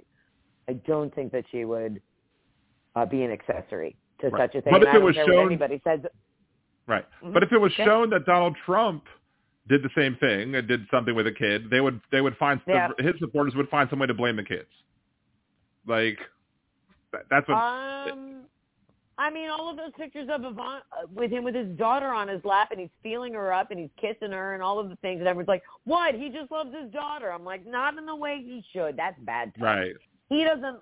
He doesn't love his daughter the way Joe Biden loves his children. They are so jealous of the way Joe Biden loves his children. They are so jealous of the reason they went after Hunter Biden is because Don Jr. is unloved and Donald Trump is unloved, and they are jealous of Hunter Biden being loved by his father. And They it's can't just fathom like it. Crockett said, they can't because they've never felt it. They don't know what unconditional love feels like. They were brought up in households where it was they were not loved, they were not coddled, they were not held. They, they I mean, no one loved Donald Trump enough to teach him how to ride a bike. Someone who loves you teaches you to ride a bike most of the time, right? It's your parents, Right. your grandparents, your uncle, it's your cousin, whatever. Somebody who loves you and cares about you teaches you to ride a bike. Nobody, nobody in Donald's life cared about that. His parents didn't care about him. His parents cared about himself, just like Elon Musk's parents. It's the same. It is the, like the same pattern. You have this overprivileged, unloved, mediocre white guy who is handed all of this money but no accountability. So of course he's an unchecked, raging lunatic full of narcissism by the time he hits a certain age, and he's completely out of control because no one's ever said no, and no one has ever stopped them for whatever the reasons are. Because people get this stupid idea that if someone has millions, it makes them a natural leader, or it makes them smart, or it makes them competent, and that's just not true. That is just not true. Donald Trump is a nepo baby. His children are nepo babies. None of them are worth a dime. None of them have proven their worth. All they have done is stampeded over everybody else their entire lives because no one told them they couldn't. That's how Yep. we get Donald Trump. That's how we get Elon Musk. And uh, by the way, Elon Musk, who thinks that Elon Musk has no oh, social cue awareness. He's on the spectrum. He should not be running a social media site. He should not dictate how other people uh, use the First Amendment. That's not up to him. And uh, all I think he's gonna he's gonna lose his ass really soon on this. I don't think he can sustain this anymore. I think he's gonna. I mean, I don't know who's bailing him out of this terrible investment, but it's not me. And Right. I- all of these ideas that he had for Twitter, like we saw we saw that that uh, that blueprint thing that came from the far right guy who decided this is how you should destroy Twitter, and then Elon was like, okay, I'll do that. I'll destroy Twitter. sure, yeah, Right. sure. Deplatform it, great. So, but and instead of doing that with Gab, taking over Gab or taking over another far right platform or creating his own, it was intentional because they wanted to make sure that no one could trust the communications they saw on the number one communication tool on the planet. I would love to believe that You can and, and as soon as Elon took over, as soon as Elon took over, it went from me like seeing lots of leftist progressive stuff and me arguing with some leftists who like you know were were trying to say that I was a, a Republican, uh, to me Right. seeing none of that usually, and then uh, unless somebody necrothread something, and then instead me seeing nothing but horrible right wing trash, like all Exactly. the live long day. all Look. just the absolute worst for the sake of it and telling us you can't have DMs or you can only do this or you can only do this if you pay. You can't block people. Oh yeah? Elon Musk's mom has me blocked. So every time he was talking about we're taking away blocking, I would respond with my screenshot of my Maye Musk block and they'd be like, Yeah, tell it to your mom. So I think we can but we can still block people. So I think eventually he's going to not be able to sustain this anymore and he's going to end up selling it off to the highest bidder, which I hope is not the Saudis, but a collective of people who are invested in truth and journalism tr- and keeping this keeping Twitter a place where everyone can feel safe, not not you know, not to the point where it's icky snowflake and we're very scared, we're all stepping on eggshells, but what Twitter was before Elon Right. took over. And it had its flaws when Jack Dorsey was in charge, and it was starting to deteriorate a little bit because Jack was like, I don't know, maybe you shouldn't get vaccinated. I, you know, like that shit. We didn't need that shit. But for the most part, at least, I had my blue check. I had my followers. I knew where my my lane was. I knew who was going to be in my lane with me. I was fine being in DM rooms because people were normal. And then all of a sudden, everything just got all fucked up. And now I don't know who sees my tweets. I'm shocked that anybody sees my tweets. I'm trying to promote a book that has nothing to do with politics. So guess how much engagement I'm getting on my book tweets? Hardly any, because Right. Uh, I'm not making anybody outraged with them, and I'm not tagging MAGA people in them because I don't even. I mean, first of all, they don't read, but I mean, I don't even think that they are aware that I'm doing it because I'm not using any of their hashtags or any of their keywords that trigger their bots to come after me. I mean, I'm still finding the terrible political people. I'm still responding to them. I'm still doing that. I'm not getting trolled nearly as much as I used to. I'm, I see plenty of anti-Semitism just going through the regular feed, but it's not directed at me anymore. Right. As- or not well, it took much. forever to get that much. one person kicked off, or the one person was um said horribly anti-Semitic stuff, and I think both of us reported it. And it took, it took a very long time for for A them for Twitter to very long actually time. Then finally take it down. Yes, and then there's still other ones that are still up, and it, you know, Oh, yeah. just, and that's and that's the frustration that I have because it's like nothing was wrong. I mean, this platform wasn't perfect, but you didn't have to make these drastic changes. Nobody should have to pay to use Twitter for any reason, not to edit a tweet, not to boost a tweet, not for anything. They should not have to pay for it. It should be, you know, it's free. It was free. It used to be free, and the blue check marks were given for a reason, and that reason mattered, and it meant that when you saw a blue check mark, you could trust that that was that person. And then Right. it was up to you to decide if you like that person or you don't like that person. And now you don't know. Now somebody with 12 followers and their mom's credit card can have a blue check and show up in your feed and look like an authority on world politics when they're just posting the stupid gr- green frog memes. So I would hope, and you know, when he, when all of this started, it's been about you know a year since we've had, been having the Elon conversation. I said it wasn't sustainable from the outset, and I still believe that. And I still believe that you know he's never going to recoup on his investment. He's not a smart businessman. Donald Trump is not a smart businessman. These are just overprivileged, you know, nepo babies, and nobody Mhm. ever took them to task, and nobody ever taught them to behave like adults and no one ever made them be, you know no one ever called them on their shit in a way that was uh life affirming like made them like oh oh shit i didn't know i was doing that. Like they don't have any self awareness they don't and they're not interested. They're not interested in anything in, except clicks clicks from the fanboys all they want. And the longer they can keep duping them and grifting them that's what they care about. So that's why for me it's constantly about trying to yell the truth louder than what they're doing and begging the MSM to just tell the truth, tell the truth about Joe Biden and present it in a way that it doesn't it doesn't have to be sexy. I'm sorry if you don't think student loan forgiveness is exciting and interesting, but plenty of other plenty of people do. And it would Oh, be great I- if you told more people about it. I know you do. Oh, I I, I teared up today. it's a I. I, I, cried a little bit today because I was not expecting it's to be able to. beautiful moment. Yeah. I know. I'm so happy for you. I really am. And, And, this- and but and that and that's why just I'm part so- one. And that's Right, part and- one because I know you, you said your friend had a lot, you know, whatever. uh, This is just part one because part two is when I find out how many months get chopped off. So how so when I find find because I have 128 payments. So part two is I'm going to find out how many payments I'm really going to have after they deduct the months in forbearance and deferment and stuff like that that that are going to get taken Right. away. And in, un, under my calculations, if I'm right, it should be about the end of December of 2025 instead of being like 10 years.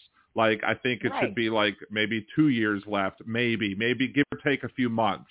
But if I'm calculating my what what I'm thinking, what I've paid previously versus everything else, I'm thinking after they do the calculations, instead of having 10 years left, I'm going to have like two years left, which is going to make even more money that I'm going to save of money out of my pocket. But then once that happens, it's six figures of student loan debt that gets wiped away.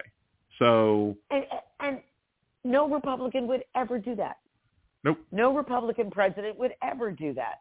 So the message that we need to have consistently put out there, it's four words. Democrats deliver, Republicans remove. Republicans don't want us to have any nice things. Democrats want us to have all the nice things. Democrats want us to thrive and survive, and Republicans want us to die as soon as humanly possible. None of that Mhm. makes sense. Dead people can't vote for you. Dead people can't keep you in office. I don't know why.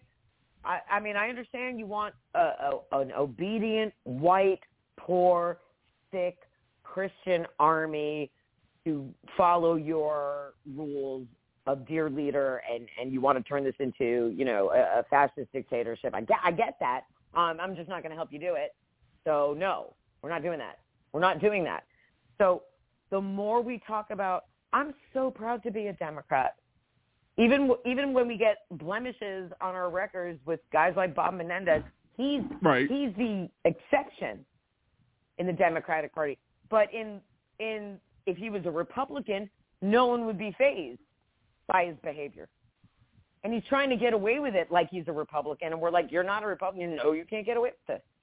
right. So we ha- and that has to be a, for every single elected official, no matter where you are, no matter your party affiliation, from president to dog catcher. If people have voted for you, you have a responsibility to do your fucking job, and it's not party over country.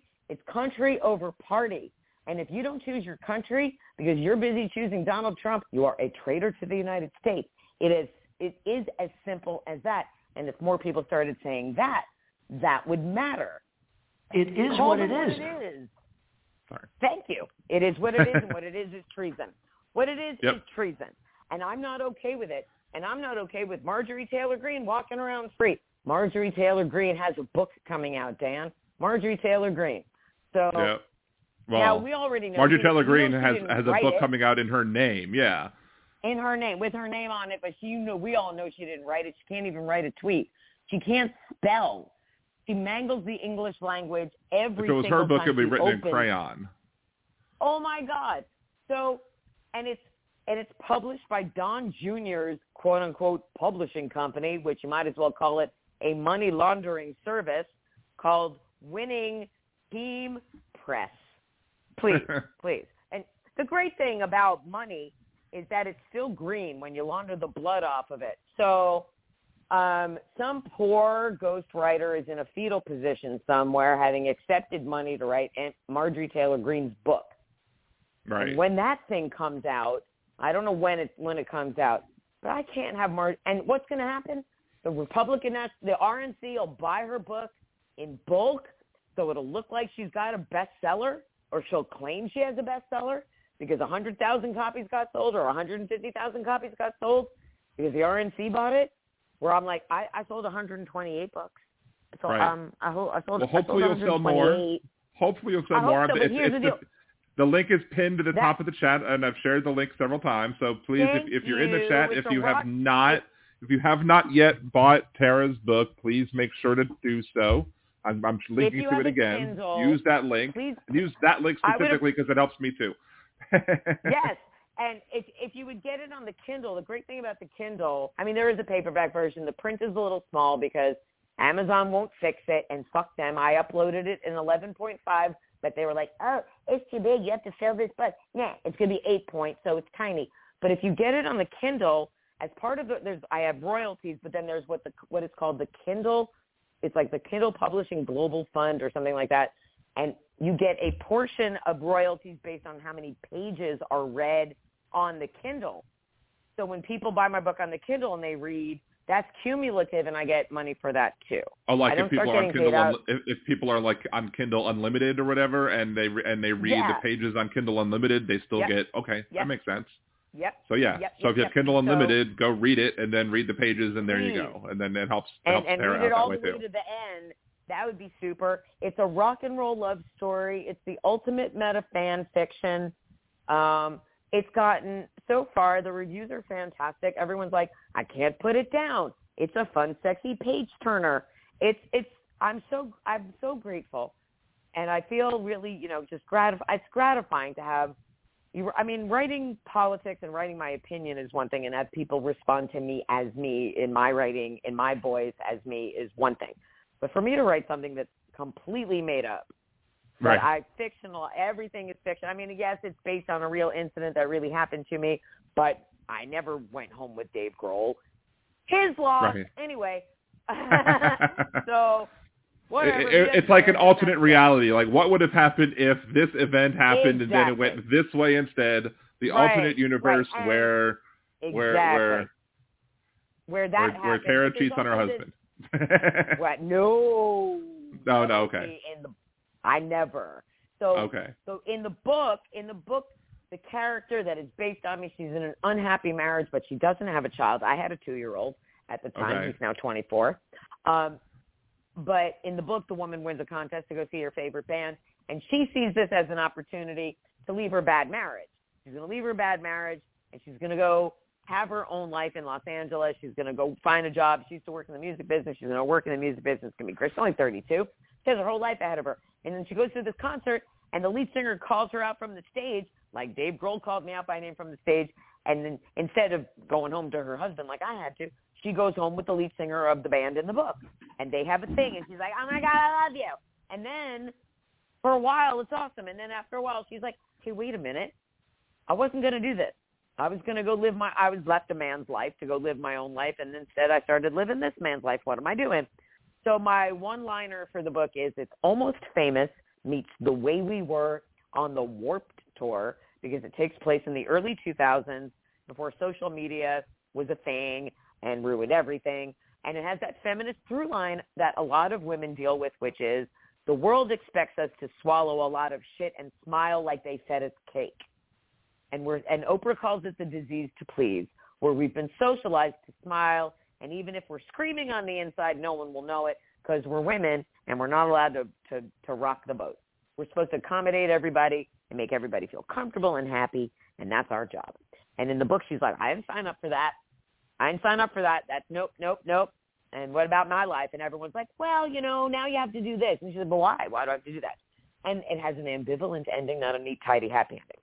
So anyway, it's the best thing I've ever written. I've never loved anything like this in my life that I've written, and the responses are so gratifying. But I need us to make my book go viral so I can get the attention of like a production company because I can see the streaming series it should be, and I want to sell it to Hollywood now that the writer strike is over. I can join the WGA Right. and get all the benefits of being in a union. Seriously, I need I need that. I would love to be a part of the WGA. I strongly believe in the power of unions.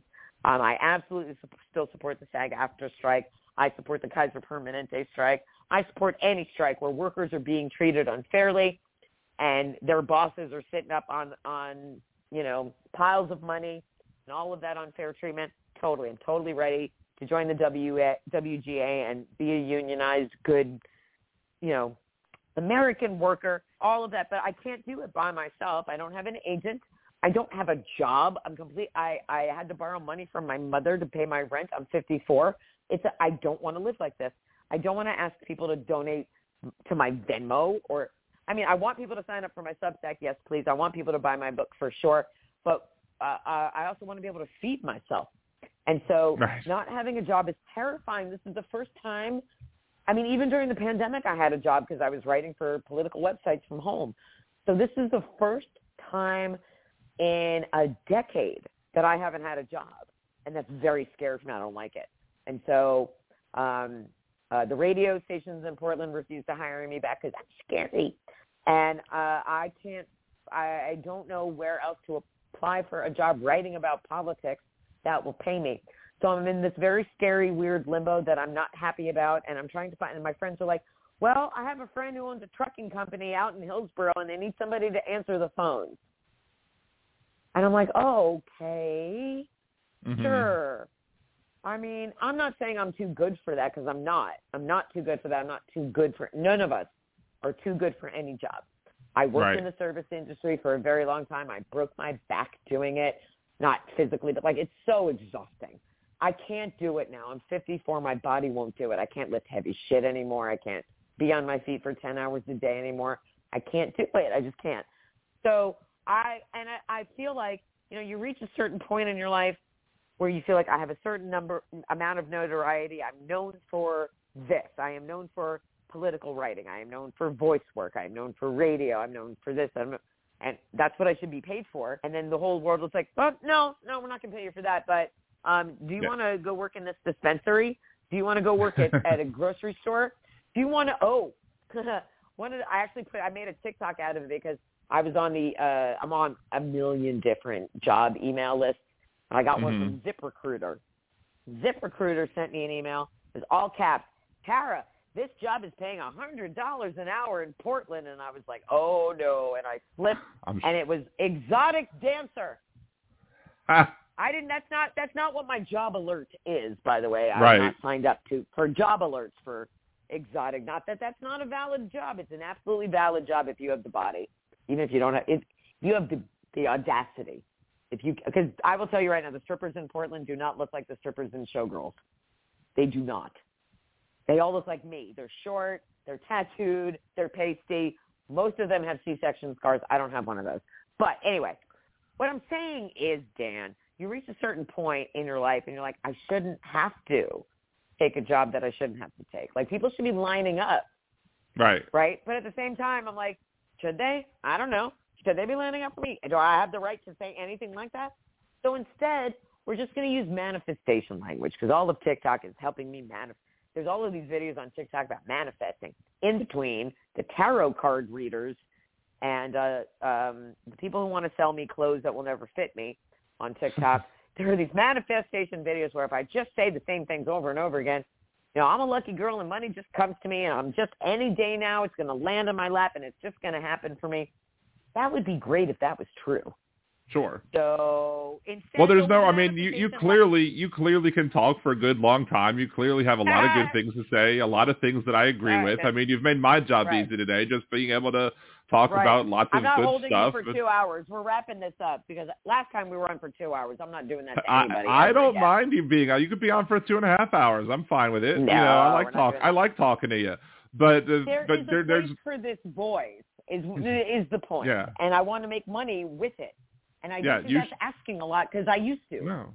You, you and you should you should you should be able to have like you know a good monetized like whatever like if it's a YouTube channel Yeah. or whatever if if, if it's on Yeah. TikTok or whatever what you should be able to have several monetized streaming platforms where you're making money hand over fist because you're saying a lot of good things that are educated and informed like I'm like I, I've I've often had people tell me that this is the best podcast that nobody listens to because there's no That's- reason why I should Great, what a great tagline and a great way to advertise yourself. You I should mean, absolutely use hmm. that. I'm I've tried. There's there's no, No, there's no he- I he- mean that, Keep doing it. Keep doing Okay. it because if people, because that has, that's how you create word of mouth. That's how you do that. Like, why are you listening to this? This is the best podcast you're not listening to. Well, why am I not listening to it? Maybe I should listen to it. You, you, and the more that you do that, and then the more guests that you have who can retweet you and say, well, I've been on this podcast. Why aren't you listening? right. That's how you grow. I think I need to have to do, guests like, say that. I think I need to have more guests say that. Like, did, like Liberal Dan Radio is the best podcast you're not listening to. So Well, I there, think I and there it is. You just said here, here, record this and then use this to advertise. Liberal Okay. Dan is the best podcast. Uh, what was it? Liberal, Liberal Dan Dan, Radio. Radio. is the best. Po- Okay. Liberal Dan Radio is. Wait, no, let me start over. Hi, this is Tara Dublin. Tara Dublin rocks on Twitter and TikTok, and I'm telling you right now, Liberal Dan Radio is the best. Oh shit, I fucked up. You can edit it. You have the editing capability. I do, but start You over. need it all in one breath. Take two. You need it all. I mean. I, I can Okay, edit it, two. but whatever. Take two. I'm a professional voiceover actor. I can do this. I take direction very well. Okay. Hi, this is Tara Dublin. Tara Dublin rocks on Twitter and TikTok, and I'm here to tell you that the best podcast you're currently not listening to is Liberal Dan Radio. I encourage you to rectify this immediately. That's Liberal Dan Radio. Check it out. And scene. I, did that. Yeah, That happened. You can use that Yeah. as much as you'd like. Perfect. Use it wherever. I don't know if it's going to help, but whatever I can do to help. Because here's what we have to do in, in the community that we have created here. There's a good group of people here. The people who are listening to you are good people. The people who support you are good people. Hal Sparks is good people. Bob Cesca is good people. I'm good people. There's a lot of good people who are invested in getting the truth out into the world louder than what the MAGA people are getting out into the world. And if we continue to stay together and find each other and add to this community, that is how you create a movement. That is how you create heat on your podcast. That's how you get viral with your book. That's the coolest rock and roll love story anyone's ever written since Almost Famous or Daisy Jones. Uh, it depends on what your take is. I'm just saying. And see, my When- catchy thing, I always you're thought my catchy thing that was going to hit on was was that was going to take off was just simply the Liberal day Dan Radio talk from the left. That's right. I mean, and that's good too. And you should still Huh. use that. You don't have Mhm. to have just one. And the, the more you can get whatever whatever whatever hook that you can use to get people in, you get you get them in. Now you have to learn how to keep them once you have them. Right? It's not just about getting listeners; it's about retaining listeners and growing your audience. And so, and that's the organic thing of what we're doing right now. You're helping me. I'm helping you. That's an organic and mutually beneficial relationship because we are invested in the same end result, which is Yes. getting the truth out into the world while also being able to pay our bills. I don't think that's a lot to ask. And um, anyone who tries to mess with anybody's livelihood should never do that. That- to- to- That's to their, you know, that's bad karma. Don't don't Right. try to do that because, like, if you're trying to silence, if you have a problem with the truth and you're trying to silence that, you are actually the problem. So it's up to us to continue speaking the truth and make people less afraid of it. Because the, the the that's the other thing about the other the right is that they have learned how to capitalize on fear, and they've made fear profitable, and they've made people addicted to their fear and said, you know, being scared like this is normal, and we're going to take care of you, and that's they're not being taken care of. They're just staying scared, and they're used to feeling like that. They've gotten it's like that the Smashing Pumpkins line, "I'm in love with my sadness." They're in love with this addiction that they have to this rage cycle that Donald Trump feeds them and has created. So it's up to us to show them that this is actually what you've been doing. It may, it may, some of them may never see it, but the more we tell the truth and the more you shine the light on the truth and the more we help each other in doing it, that's, you know, that's how movements stay strong. And it's all about community. And whether your community is online or in real life, those connections are real. They matter and they can be strengthened with the addition of more people. You know, it's like infrastructure. You know, nobody builds a bridge by themselves, and it, you know, you need more than just laying down some planks. You need something to hold it up so that it'll stay there. And so, as we, you know, we wrap this up, anyone who's still listening, Democrats deliver, Republicans remove. Beat that into people's heads. Republicans don't want us to be happy and successful. Democrats do. Yep. I- you know, All right, well- can, if you want to, make, you know, whittle it down to its basis, because we get so caught up in the smoke screens and the and the and the show. But what matters is the nuggets of truth that our country's foundations were built on. This is not a Christian nation. This is a free nation built. Now, of course, it was a nation taken away from brown people, and that's a whole other topic for a whole other time. But the reason the people came to this land in the first place was because they wanted to do what they wanted to do without anybody telling them they couldn't. Whether it was worshiping the sky daddy or growing tobacco or whatever, dancing under the moon naked, what, whatever, whatever way you wanted to worship, they just wanted a free land to do that. So that's the land that we have. This is not a Christian nation. It doesn't belong to the Republican Party. It belongs to all Right. of us. Right? So it's up to all of us to protect to protect it equally. Every square inch of American soil belongs. This land was made for you and me, Dan, and everybody listening. Listen to the words for this land is your land are mm-hmm. true. It's the idea true. I of mean, Judeo-Christian is, is BS too. There's no such thing as Judeo-Christian. Well, yeah. I mean, no, no. Take God out of the pledge. Take God out Yes. of the song that's supposed to be the national anthem. But this land is your land. This land is my land, and if who we have to be the ones who are taking care of it. And if if we're taking care of it, then we elect people that we trust to take care of it in the way we expect them to, and then we hold them to it. That's our our role as voters, and it's their job to do the job that we voted for them to do. And when I argue with people um, about with Republicans, who, anybody who calls a Republican like a, who votes with a Democrat calls them a RINO, I'm like, are they putting the greater good of the country ahead of their own personal gain? That's their job. That is the job of every elected official in Congress. And it is the mainstream media's job to remind them of that. And if they're not going to do it, we have to do it.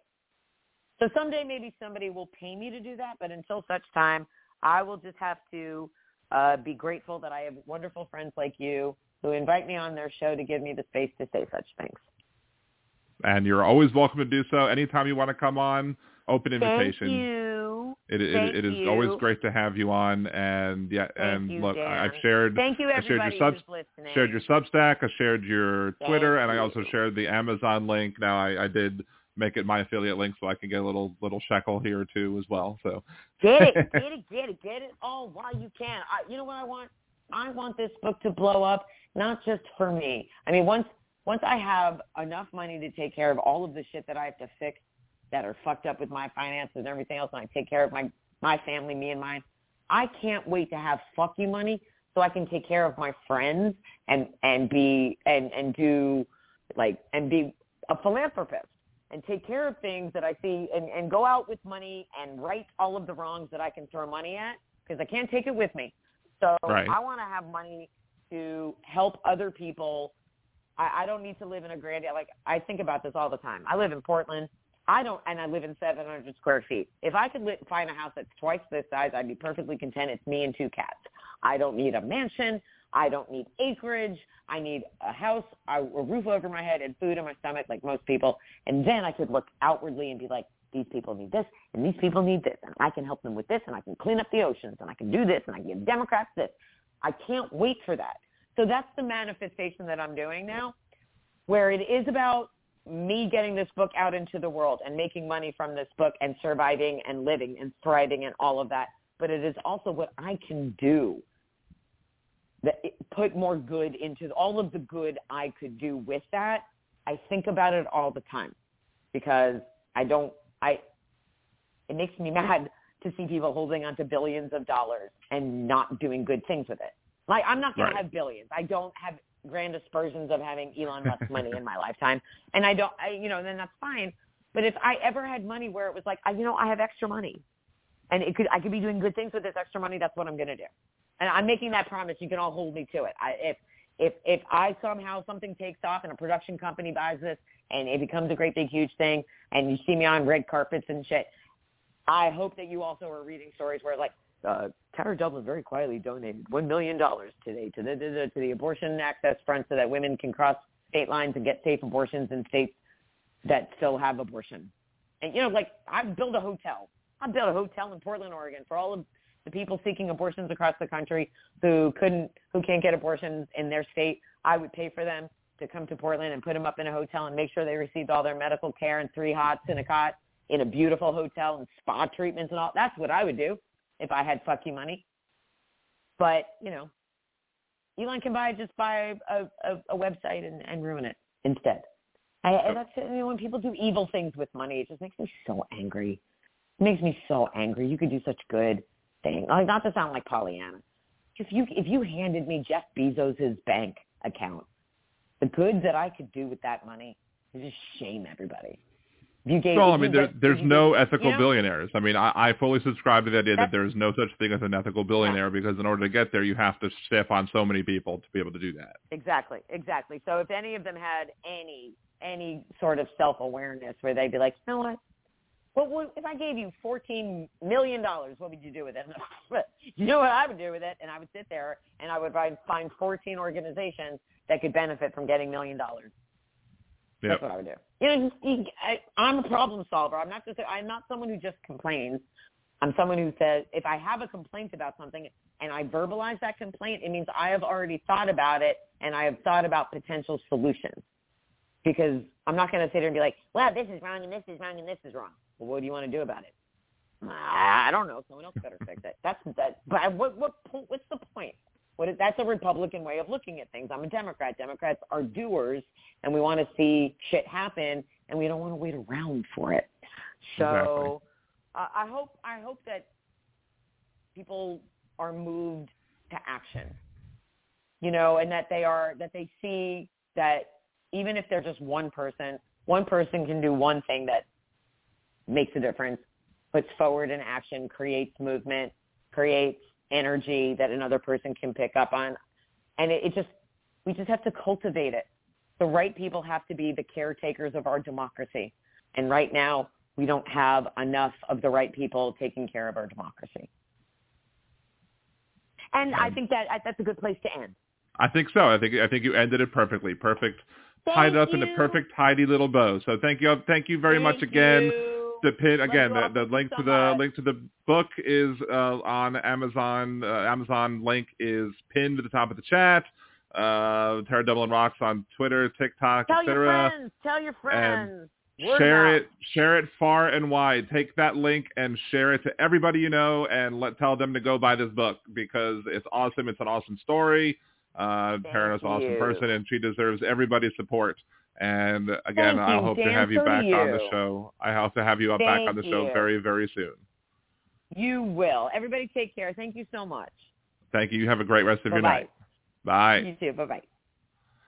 We do have two callers on the line, so hold on a second. Um, oh, P-Dubs, you are very welcome. Um, Rose, I wouldn't want to have Elon Musk's baby. Me either, Rose. Me either. Um, let's see. Do do do do do. Uh, apparently, uh, Gibson, you've been uh, causing a bit of a ruckus in the chat. I've not been able to follow along because I've been trying to pay attention to my guest. Um, oh, come on. Go drive toward. That's not okay. Joseph Gibbs, come on, don't tell people to drive towards traffic. It's not cool. Nobody should be encouraging other people to off themselves in the chat. Just no, stop it. Um, let's see. We're we're gonna get to the colors in a second. I'm just kind of trying to scroll back through the um, scroll back through the chat to see what else has been going on in the chat room just to see what else I've missed because apparently there's been some chicanery and BSery going on. Uh, boo. I'm, I'm not quite sure what Bicycle Mike said to to to justify such a comment. I don't think any such comment is justified to begin with. Uh, I'm not seeing it. I'm not seeing anything from Bicycle Mike. Anyway, so hands up. I'm assuming that, I think is this Khalil? Hey. What's going on? I'm doing okay. Um, I um, told my friend about the situation. I mean, about what I wanted to do with the guardrail thing. Right. And matter of fact, I even did a drawing of some construction today. Right.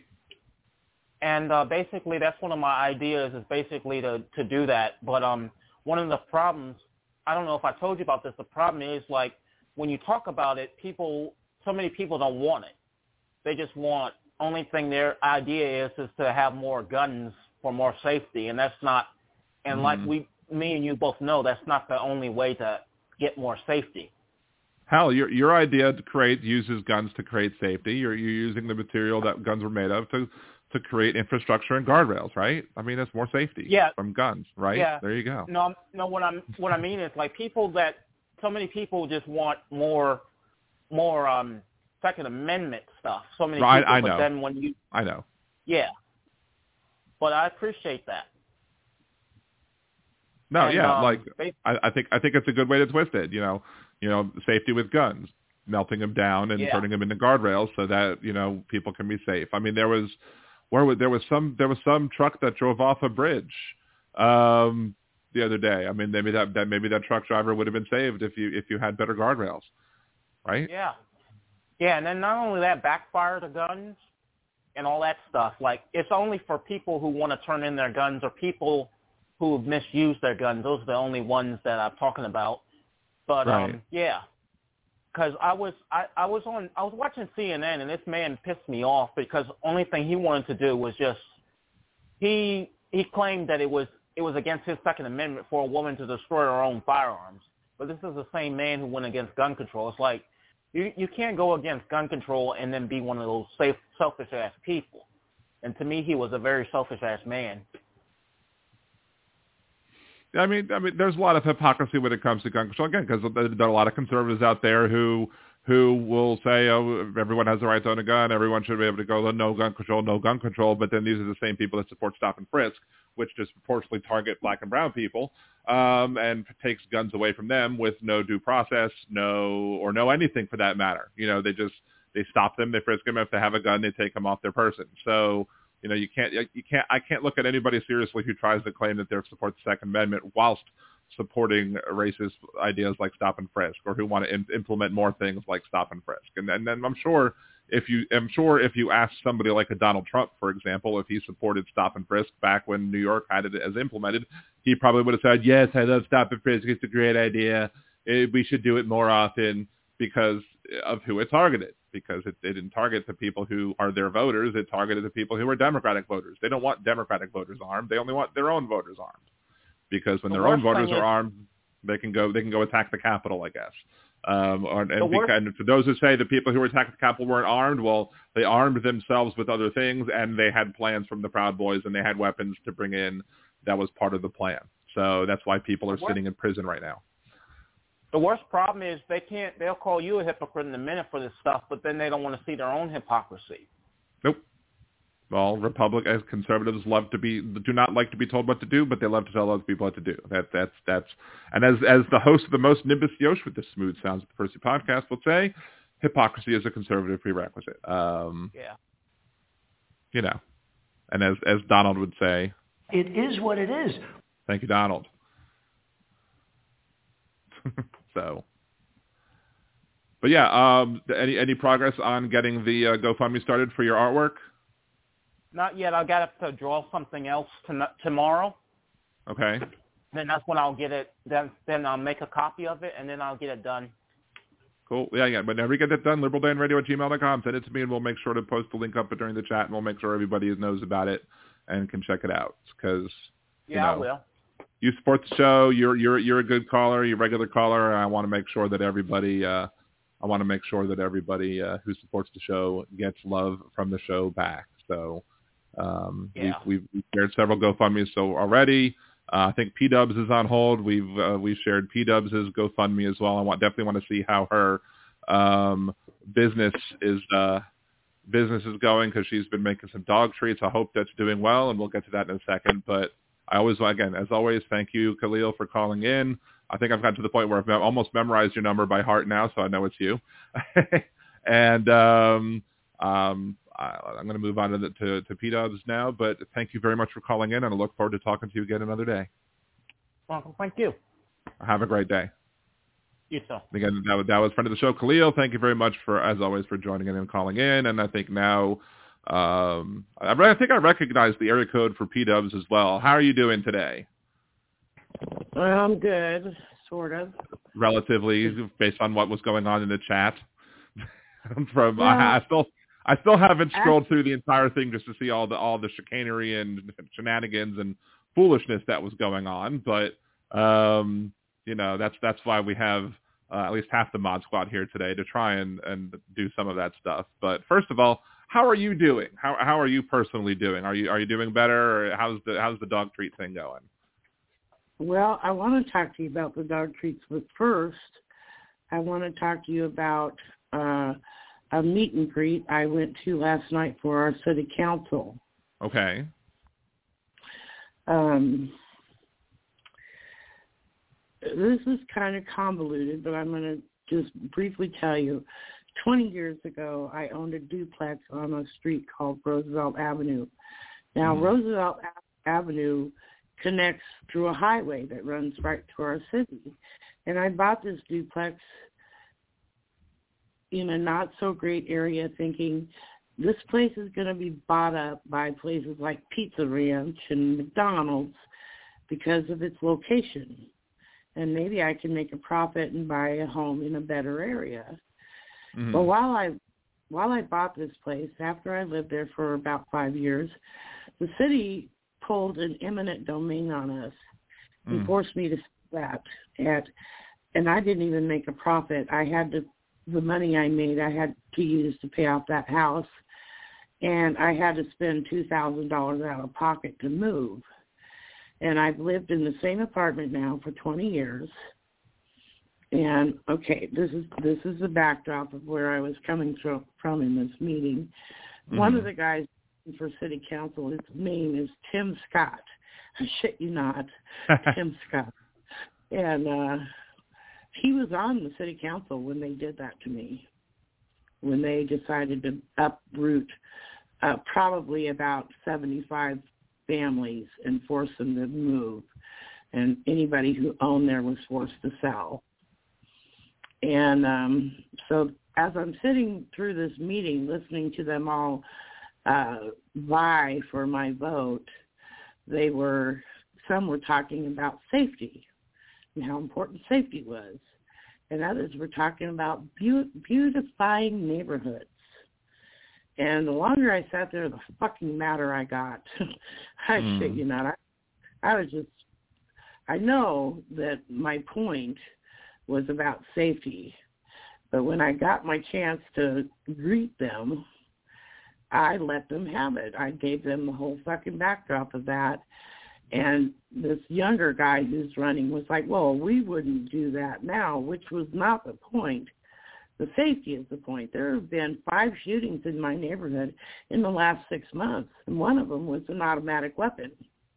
And I said, I don't feel safe. I'm scared. You know, it's it's not freaking safe in my neighborhood, and I can't afford to move now because you people screwed me out of a possible income that I would have had with that duplex. You know, right? And so I I was pissed off that they did not get the point. It was about safety, not that you screwed me. Because they were like, whoa, we're, we didn't do it. And I said, yeah, but Tim Scott did. He was on the city council, and boy, you should have seen that old man scowl at me. I laughed my freaking ass off. And uh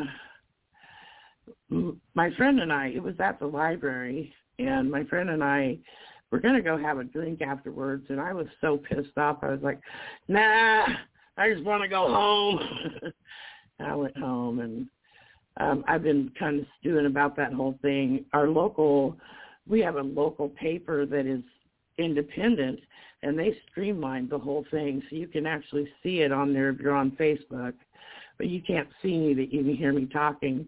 My friend, my friend that was with me said the whole audience. There was probably 50 to 70 people in there. They all were looking at me, and some of them were like gasping and like, and I said gasping in like a oh my god way or or what? And she goes no, gasping in that poor woman way. mm. And that wasn't really my point either. I mean, I, I've been held, holding that in for 20 years, that anger about that whole situation with the eminent domain, and I couldn't help but take my shot at Tim Scott. what did they end up using the property for with the eminent domain? Like, what what what, what did that end up getting used? for? They they had Tim Scott had a deal set in in motion to you know, when they did this eminent domain, this whole deal was going to down, going to go down with redevelopment and blah blah blah. It fell through, and they finally, after a few years, managed to sell it to a rich guy that owns a company here in town. And of course, they put a pizza ranch on my fucking property, son of a bitches. Mm-mm-mm. And um anyway, anyhow, it was kind of cathartic to vent at these people because I had a hard time not cussing, and I had a hard time not calling them. Um, I don't know, calling them out for being so obtuse. Right. You know? Well, I mean, I, I'm sure if you looked at the the person who now created the development, who now where the pizza the pizza place is located, I'm sure there's campaign contributions that went places to, to make sure that he got a nice sweet deal on your former property. Oh yeah, they made all kinds of money. Not only Pizza Ranch, but there's all kinds of fast food restaurants all along that stretch on Roosevelt Avenue, all the way through town now. You know, and that's why I bought the damn property. I thought Mhm. I could sell it. Right. You know, and You you were profit. being the, the the capitalist that conservatives love. You you were saying here's a prime piece of real estate that I think I could flip, and and I, I'm going to go ahead and do that. And instead, the government came in and was like, screw the little person. Boom, there you go. And unfortunately, you know, people you know people who are conservatives would would typically be like, you know, well, this is the problem with government. Well, this is the problem with government because people, a lot of times the people that do this are conservatives in government who do this and screw the little guy because they'll use government to help their businesses. Like, you know, Donald Trump, who's used government to help his businesses all the live long day. So the whole thing ended up with me gearing it back towards safety and, and explaining to them how my neighborhood's being shot up. People are being shot in my neighborhood. And am I going to get shot too? And this guy looks at me and he goes, well, you know, usually it's people shooting people they know. And Oh, I geez. said, well, you know what? My, my freaking walls aren't bulletproof. And if they're coming through my neighborhood with automatic weapons, I'm not safe. So that's bullshit. Right. And uh anyway, I've been hyped up about all that and I'm gonna vote and I picked out some good people. You know, I got a good idea about who to who to vote for for city council, but it won't matter because I'm in a deep red state. But I'm gonna do it anyway. Right. And uh about the business, I'm trying to figure out ways to get more customers. I've lost some customers because some of my customers work at like the dollar store and they have a high turnover and so Mhm. they quit and losing track of them and um I've started making little samples uh with the small biscuits and I vacuum seal them and tape, staple my card to them and take them out to bars and hand them out. So maybe that'll bring in some business. And I'm making a new card that's less busy and has my number more prominently posted on it. You know, just uh, maybe they can't, you know, handle all this information I put on the first card. Because, you know, I put all the ingredients on the back and I got pictures on the front of my animals and my mala with her tongue hanging out and the spots on it. And uh, I'm also looking into finding a good um, preservative because I want to start being able to mail them to people like you and other friends that are far away. So that's something to look forward to. But it's slow and it's work, you know. I don't mind it. Are we still connected? I can't hear you.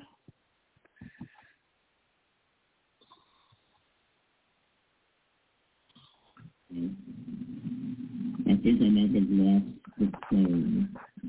Florida Yeah. History Standards, in its attempt to erase all the negatives from American history, now wants teachers to include how slavery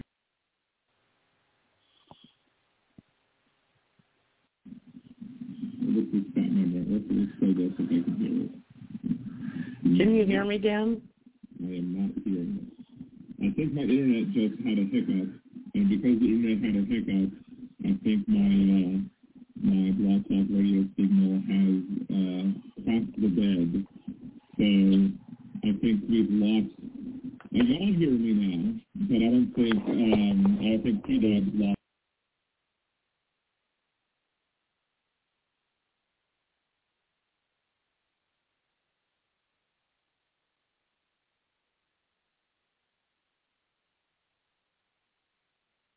All right. Are you there, P Dubs? I'm here. Can you hear me?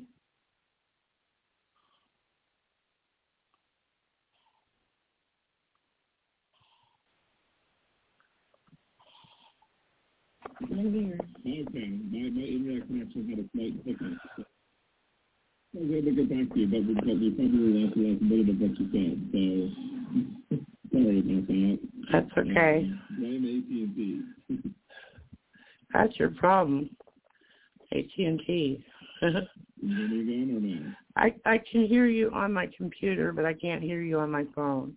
I. I think I'm losing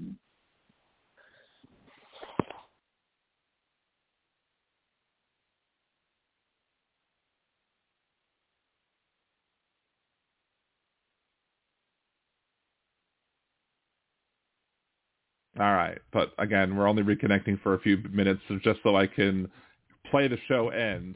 Anyway, so Gibson, um, first of all, you need to behave more in the chat, um, because I that was some.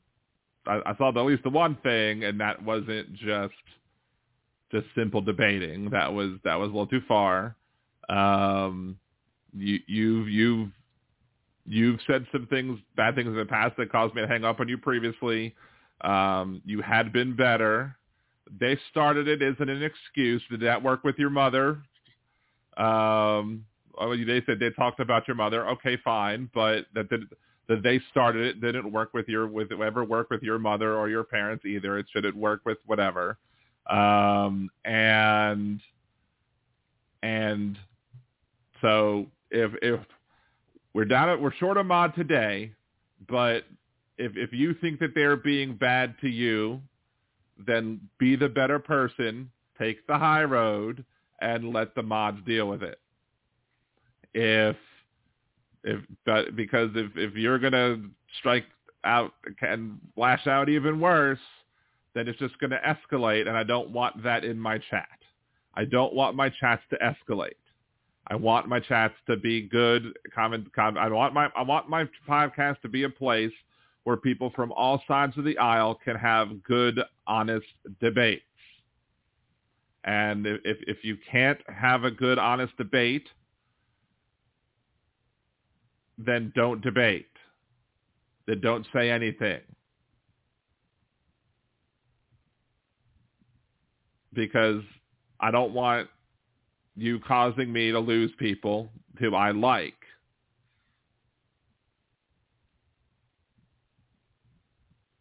So that's the thing. I don't want to have you I don't want to lose people who I like just because I'm trying to be the person who is going to be the one who tries to reach out to people on the other side of the aisle and has good debates. We've had good discussions. I think we've had some good discussions in the past. I think we can continue to have good discussions in the future, but not if you act like that. So, and I, I I'm, I, I'm, I'm drawing a line. And apparently, I've now lost one person from my subscriber list who has had enough of you and who apparently doesn't like the fact that I've had you on my show. Um, no, I, I'm I'm upset about the fact that Benny Loco, who is a good person, who is somebody who is somebody that I enjoy, somebody that I like interacting with, somebody who has a good streams herself. I'm I'm upset now that you've gone too far and made her not want to be around my channel. And so if I had to, if I had to, if I have to choose between you and Benny Loco, I would, I would choose Benny Loco. Um, but Benny Loco has already, I guess, unsubbed from me. So I, I try and tell my viewers and to try to tell the people that, that, you know, to try and be patient and try and, and, and, and, you know, deal with some of the stuff, you know, when you, when you voice a difference of opinion, but when you when you voice the things that you voice, and I'm sorry, P Dubs, I see you're on the phone. I'll, I'll get back to you in a second before before we end the show. Um, we have differences of opinion on a lot of things, right? So we have we can we we we can disagree on things. We can discuss the issues. I mean, we're never going to agree on the whole Fourteenth Amendment thing about it not being legitimately passed. So I think that's just a non-starter, and I don't think we can just whatever. And I do think Benny Loco could simply just block Gibson Media and have that be the end of it instead of blocking instead of, of following me. Um, you know, I think that might have been a better answer, maybe. But I'm also not cool with the idea of you telling somebody to go drive into traffic either.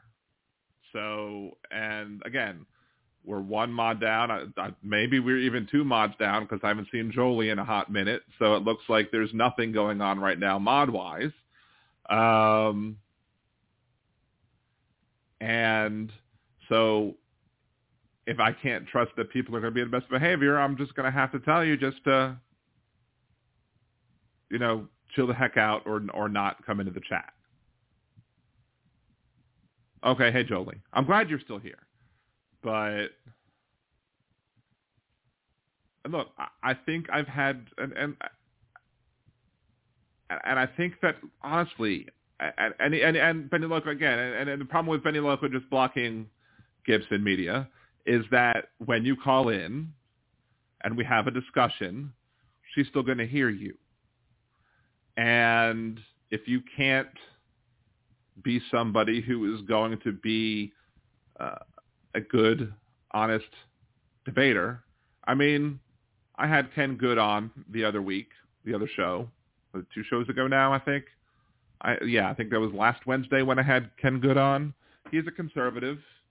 Um, I don't think anything that he said was to the point where it caused anybody to be mad at the fact that I had Ken Good on.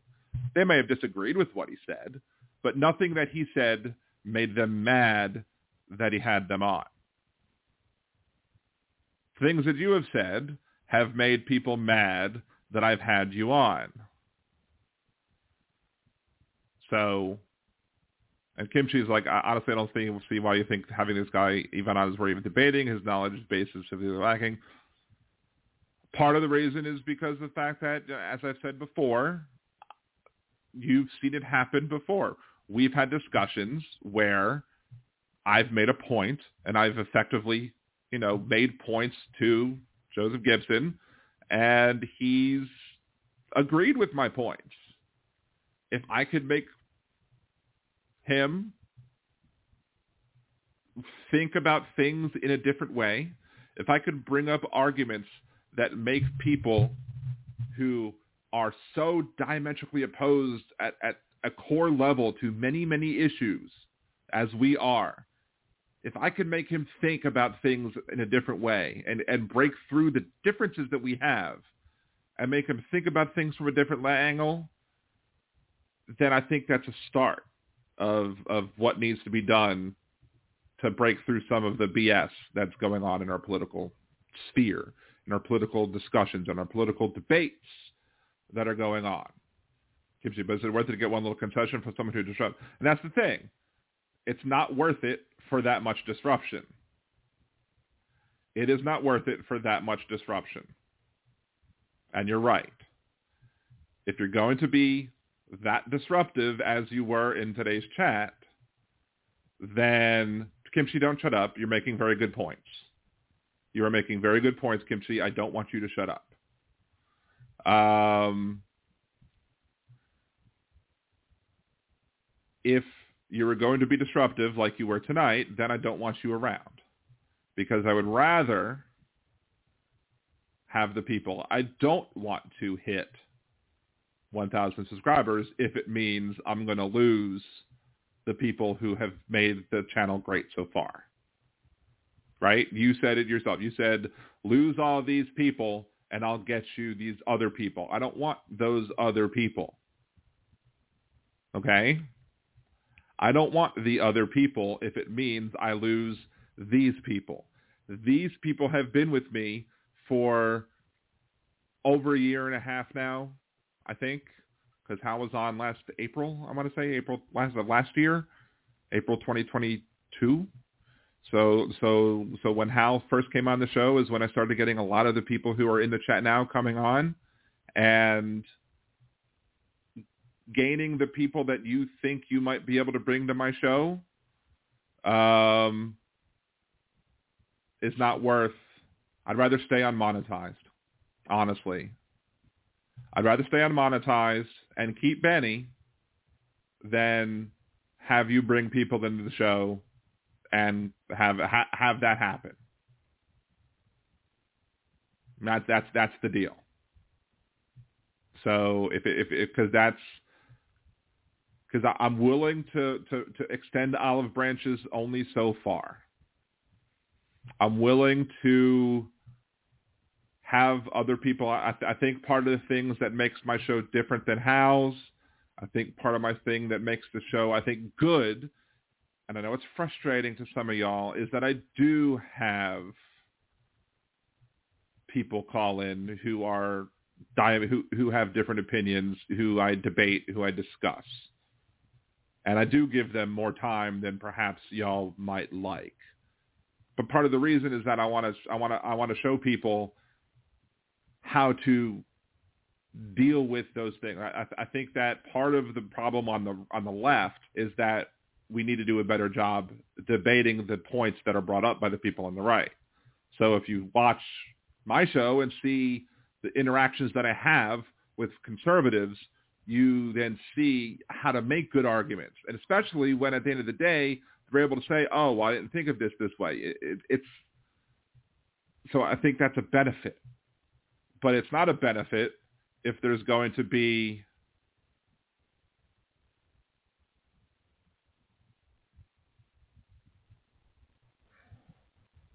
It's not it's not a benefit. Gibson. No doxing.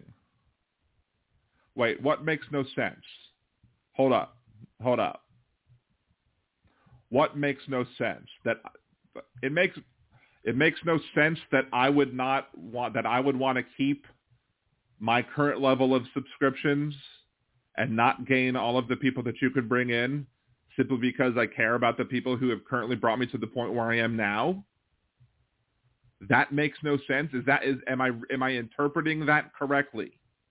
That you don't understand why I would want to keep the people here and not grow. Why I'd rather not grow and keep the people here than dump the people, all these people, and grow. If that doesn't make sense, if that's what I, if I'm right in interpreting you right, if I'm interpreting if uh, if I am interpreting you correctly, and that is what you're saying, then that clearly shows the difference between liberals and conservatives because you're willing to throw away good just for a buck. I'm not willing to throw away the good just for a buck. I'm willing, I'd, I'd rather keep the good quality people.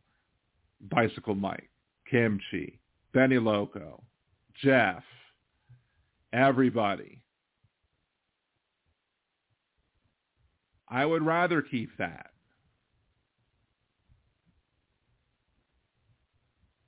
And here's the thing. Just because you claim that somebody has no integrity, it doesn't make it so. I believe that, and if you say you keep pushing, you're going to get doxxed, how does that show that you have integrity? That doesn't show integrity at all. Period with a T at the end.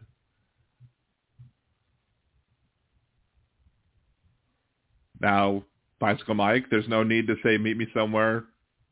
That as well. That that's also not okay. So don't again, as I said, don't escalate. Uh, I'm deleting that. Don't escalate. I've asked Gibson Media to not escalate. I'm asking you to not escalate as well.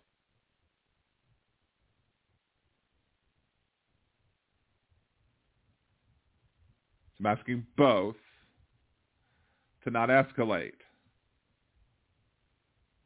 Threatening to dox people. I mean, Bicycle Mike here has, you know, there's there doxing people is not okay.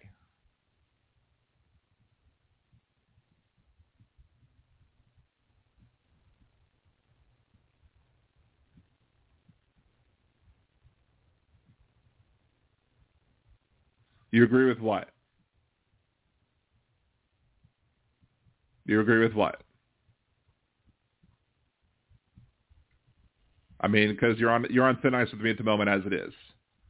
So, and if it means I don't come on your show, then fine, I don't come on your show. Because if if this is if this is where we go our separate ways, because you can't be. Uh,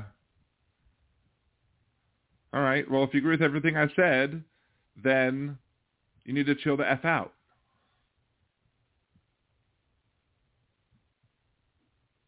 You need to stop. You need to only bring up only bring up and look, I'll I'll say this to everybody.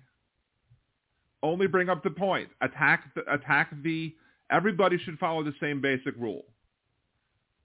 Attack the argument, not the person. Attack the argument, not the person. But of anybody here who's in this chat, the only person who's on their last strike is you, Gibson Media. because this isn't the first time you've done this. And you've said some crappy things in the past when you've called in before too, which has made me hang up on you, remember. So nobody in the chat except for you is on their last strike.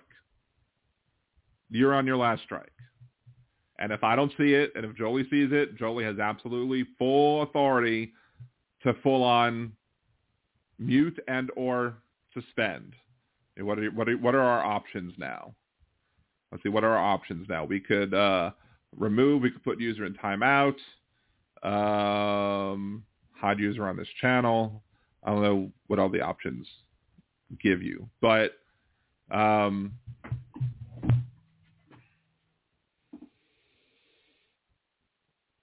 little old Mimi. Has anyone else earned a strike? Not at this point.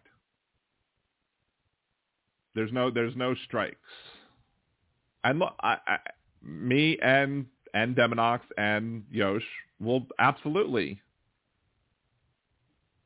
at this point we'll we'll wade into the wade into the other side if if you still want me to come over to this other side and to have that debate on your podcast. And look, I'm just saying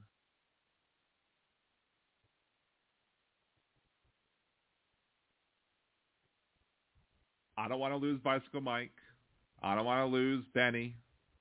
I don't want to lose anybody who who has been here for a while. And and you shouldn't be threatened, Mike.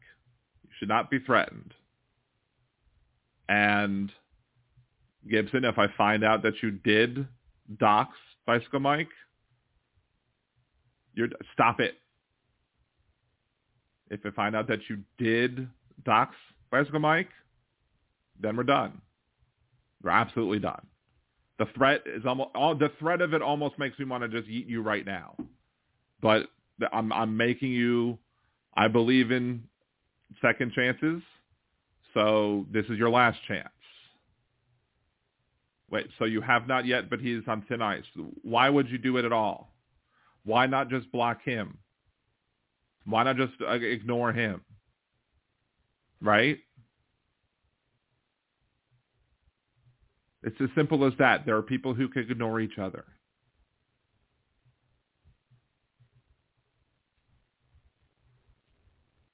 I'm working it out, Benny. I'm trying to work it out.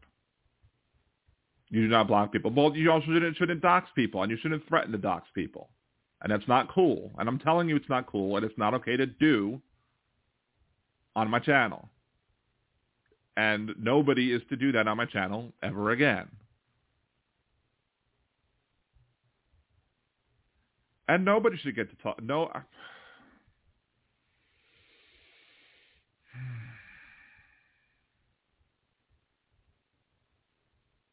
Well, nobody should get to talk to her, but that doesn't mean that doesn't excuse you threatening the dox. And you're you're still trying to justify the threat to dox. and I, I'm not having it.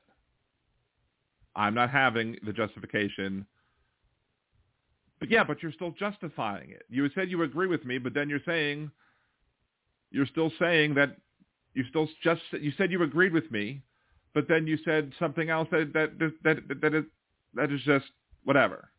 So I don't know what to believe. So at this point, at this point, this is what I'm going to say right now.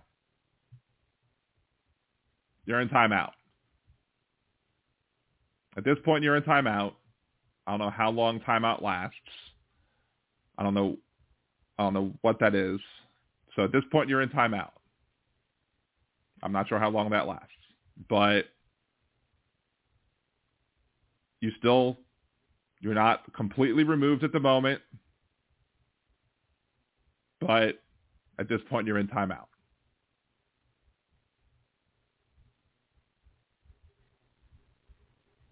And if, if that if that's if that's too much for you, then whatever.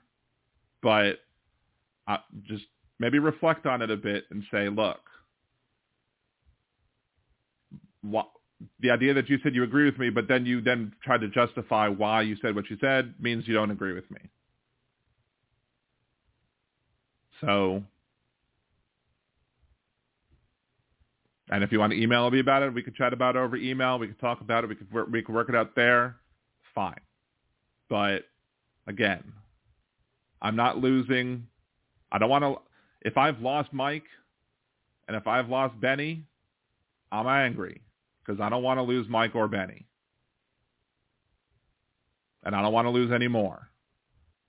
Frankly, you're not worth it.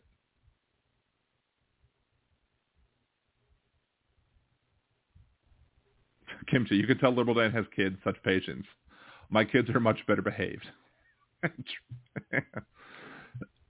we went when we went to my grandfather's funeral um, back before the uh, it was right before um, the pandemic, and um, several of my relatives have young kids you know, most of them are younger than me. So most of my cousins and my stepsister all have young kids. Uh, some of them adopted, some of them are, you know, whatever. It Doesn't matter. You know, all of them are our family. Um, my two boys were the only boys that were, that were, I think, under 18 that were in the chapel for the funeral in and of itself. And we told them, look, you just have to behave. And they both sat there and they behaved and, and everybody said how wonderfully behaved that they were, that they were so impressed at how wonderfully, wonderfully behaved that they were. So I like to think we're doing a good job with them as parents. Yeah, sometimes they act out. If you listen to if you listen to Henry playing Fortnite or any other games that he plays, he can curse like a sailor too, because holy crap. But um, but again, I try and I try and I try and set a good example for my kids. And yeah, Kimchi, you're right. The more patience you have with them when they're tiny, the less the less patience you need to have with them later in life because they and understand. Agreed, absolutely agreed. Um, and and um, what you call it? Wait, damn, Dan makes me want to say yes, sir. Ooh, is that is that is that a, is that a topic that needs to be saved for Liberal Dan after dark? Is that is that kind of yes, sir, or what? Um, sorry. If I had my little things, I'm a so little old Mimi. I know you're here. I know you're new here, but you'll grow to love kimchi because kimchi's awesome. So, um, kimchi is great. And anyway, so my point though is, you know, I, I do try and set the example for my kids, and you know, I if I, I I try to not be a different person around my kids than I am around other people. What point does that? What point is that? So if if, I if I'm if I'm being one person around my kid and another person around other people, then that's not setting a good example.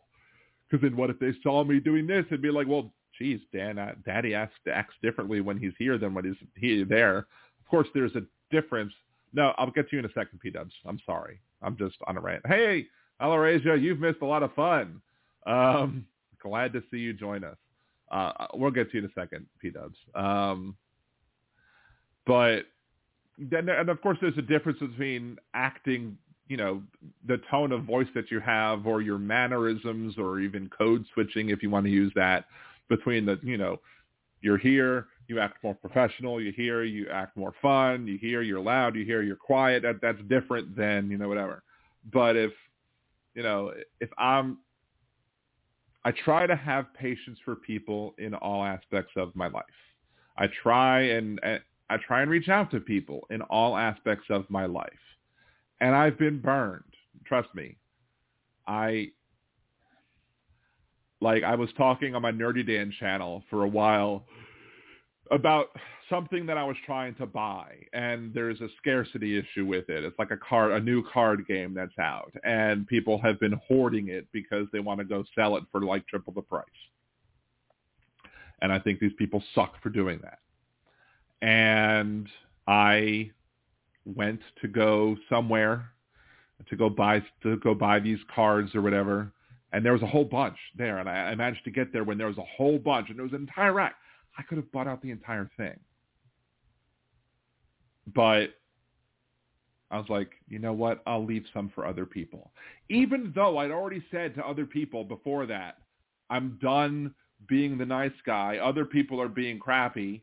I'm done being the nice guy. I'm done. You know, if other people aren't going to worry about it, why should I have to worry about it? At the end of the day, I, I ended up still being the nice guy.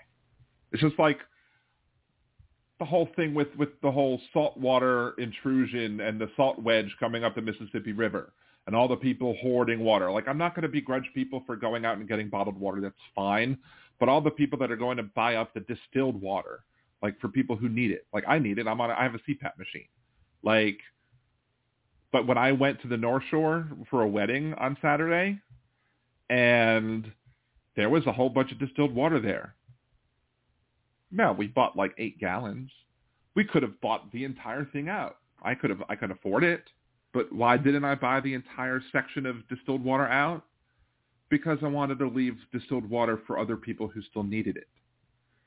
Because even though I said in the past that I'm going to stop giving a crap about people because I'm just annoyed and angry and just, you know, and annoyed. At the end of the day, I can't stop being who I am.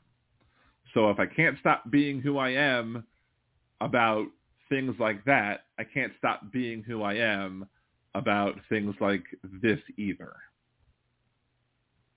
So,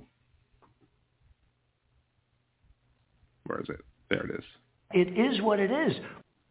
Anyway, P Dubs has been on the hold for too long, and we love P Dubs too, and we want to give P Dubs her uh, chance to finish what she was saying. Hopefully, AT and T doesn't screw up P Dubs again. So Third time's a charm. Welcome back, P Dubs. Hey.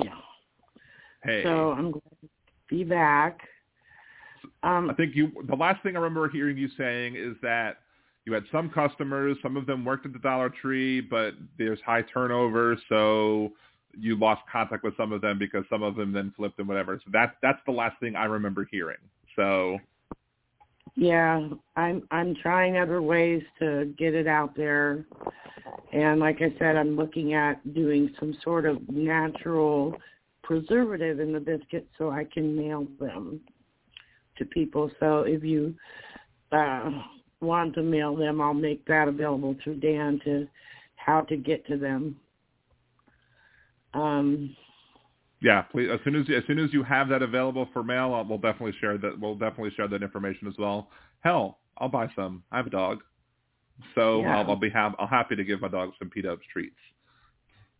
Well, all the dogs really seem to love them, and I've never had any complaints.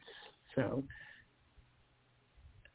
I wanted to talk to you guys about a current situation I'm in. Um, yesterday, I was supposed to pay my utility bill, and I couldn't pay it. Mhm. It's like hundred dollars for a month, and um, I know that you guys have been so supportive, and I hate to like be this person that has to ask for help, but I can't have my utilities shut off. I also have a CPAP machine, actually a BiPAP machine, and Mhm. oxygen. So I'm freaking out a little bit, and I did apply for assistance, but it won't kick in until November. So I'm kind of in a bad spot, and I have that. Um, I think Jolie just posted my GoFundMe. I mean, even if you guys could put in a dollar or two, every dollar would help. And um, on that note, I'll quit being that guy or that girl. but Uh, anyway, Jolie did share a link to the to the GoFundMe, um, and so there you go. So if anybody wants to help uh, contribute a little bit, a few shekels over to P Dubs, you know, you know, we love P Dubs, you know, friend of the show. Please help out if you can, um, and then uh, hopefully we can get you know more more treats sold and and get the P Dubs business up up off up off the ground running, and maybe we'll have uh, in a few years we'll have the P Dubs dog treat empire. Um, and then and then we can have like and then eventually we'll have like hypocrite of the week sponsored by P Dubs dog treat or whatever you whatever you end up calling them. cool. Yeah. So I wanted to sing you a little song. Mhm. Sing- and it's uh, an old song. I think uh, Lynyrd Skynyrd did it, but uh, I think it's appropriate. And so here goes. Have you ever lived down in the ghetto? And have you ever felt the cold wind blow? Well, if you don't know what I mean, why don't you stand up and scream? There's things going on you don't know. That's it. Well, thank you, P Dubs, as always. You're awesome, and I'm glad we finally got to get all through the technical issues with AT and T being stupid, and I'm glad we got to. Um, I'm glad we got to share the link for your GoFundMe, and um, I'm hope we're able to help spread the word about your business and get some get some more sales out the way. So thank you so much for the song. Thank you so much for the call. Love you as always, and have a good night. Yep, I'll, I'll be working on that uh, preservative. I, I think I've got a few ideas on preservatives, and I'll be getting that out to you soon, so we can start mailing them out. Perfect. Awesome. Good to hear. All right. Well, All you have a good rest of your night. Thank you, P Dubs. Good night, everybody. Thank you for the show, Dan. Oh, thank you. Oh, I I just muted you. I, wait. Go. What'd you say? I just said thank you for the show. I always love it. Oh, thank Except you for listening. Except I know. sometimes when you give some talk too long, just cut them off after five minutes. Make them stick Fair to enough. one subject. and cut me off now. All right. Have All a right. good one. Thank you so much. Bye. Love you guys. Bye. Okay. Um, so yeah, P Dubs. There's the GoFundMe link that Jolie just shared. Uh, I'm Alarasia. Um, dealing with family stuff. Um, I'm sorry you're dealing with family stuff, Alarasia. I don't know what the family stuff is. Of course, if you feel like you need to reach out, again, liberaldanradio at gmail.com. You can always reach out to me. I'm always, I always will give a uh, ear to any of my good listeners who uh, who need an ear to listen to. You can always reach out to me, um, especially all y'all who are here from the from the beginning of my growth. I'll just put it that way. Nobody nobody has been here from the beginning for the most part, except for maybe um, bringing it boy, uh, because for a while we've had very little listeners. But uh, ever since Hal, from from there was before Hal, then after Hal. So after Hal, a bunch of y'all have been here, and I appreciate y'all who have who have continued to be here for a while. Um,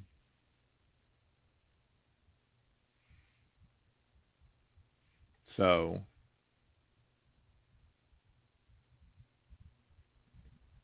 you know, if if you do donate twenty to P Dubs Gibson, that's very awesome of you, and I, I appreciate and that is very much appreciated appreciated.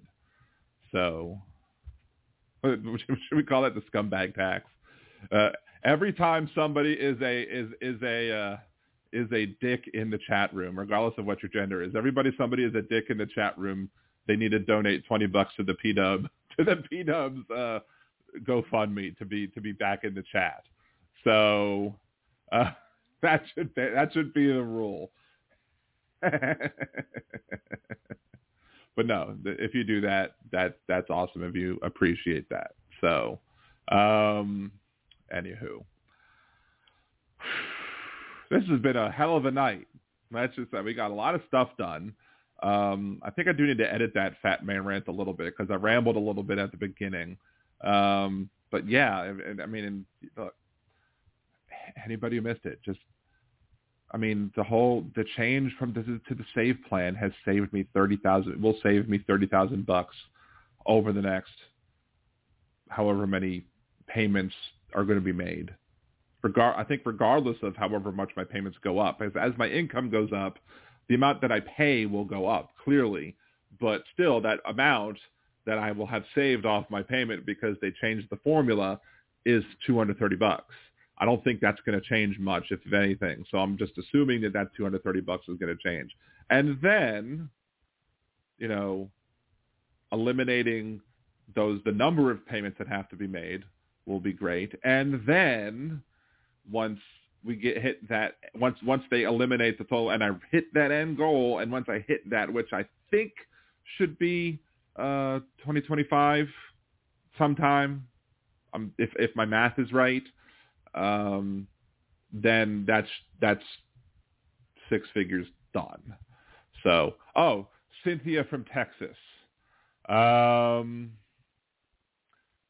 Liberal Dan After Dark is the is the um, is the uh, I uh, is the is an idea that I've been having to where we discuss more adult themed things, but it would be a separate channel and it would be it would be like phase four, I guess, because phase one is trying to get me monetized. Phase two is then trying to get me an affiliate or whatever. Or phase one is getting me to a thousand subs here. Phase two is getting monetized, which means getting the listenership and the hours up to getting to the point where YouTube says, "Hey, you're monetized." Phase three is getting that affiliate, becoming an affiliate on Twitch, and then maybe phase four or a little beyond would be creating the Liberal Dan After Dark channel uh, where we do a show and discuss more adult themed things. Not like not like to the level of John Kennedy reading porn type things, but like, you know, you know, Nimbus Yosh uh, Don has, you know, education as like a sex education, sex educator. I'm friends on Facebook with those other people who are sex educators, so we, it might there might be some shows where we get more in depth um, on topics dealing with sexual health, sexual education that that might be something where we might want to limit the audience to where it's only like 18 plus, but I don't want to make my videos here 18 plus because that could hurt monetization and who sees my videos. So I want to make it a complete different channel where that channel is just an 18 plus channel. Um, and I want to, so, so, so that would be something that's different, um, where we only do that sort of thing. Um, again, and, and, you know, talking about all sorts of things dealing with human sexuality, sexual health, uh, topics dealing with more of an adult nature. Again, not porn, not anything like that, but just topics that I might not normally want to discuss on the regular podcast. So that's why I was like, um, that's why whenever the joke comes around, uh, whenever whenever anybody makes a comment like that, I'm like, oh, that's something that might have to be saved for Liberal Dan Radio After Dark. So, um, Jeff, my gutter mind is always going. Yes, so is mine. there are many, many, many, many things that uh, Let's see, Cynthia from Texas. Are you saying that to me? Shit, I hope you meet you in person by then. Is that what you're saying? Um,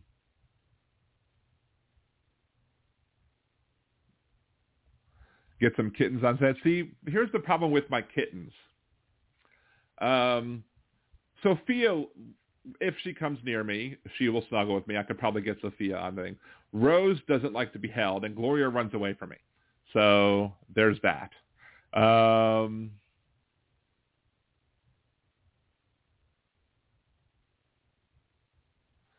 let's see, was it 10-4? I am toying. Cynthia, where in Texas are you again?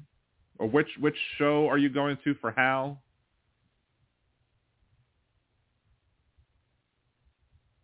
Because I'm still toying with the idea.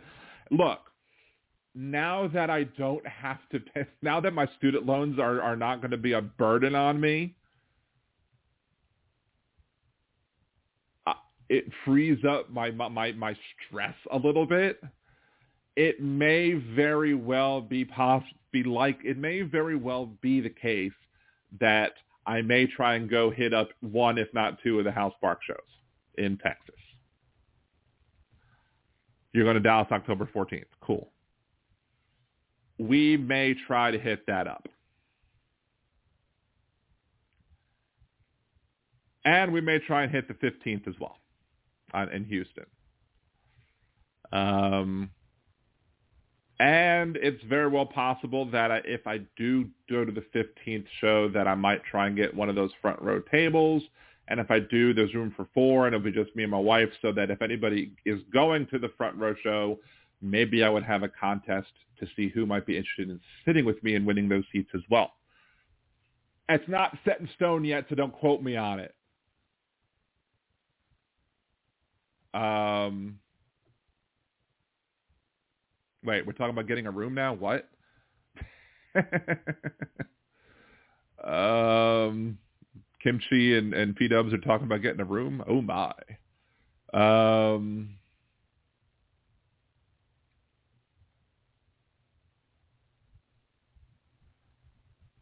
hold on. P-Dubs have to call back with the cussing.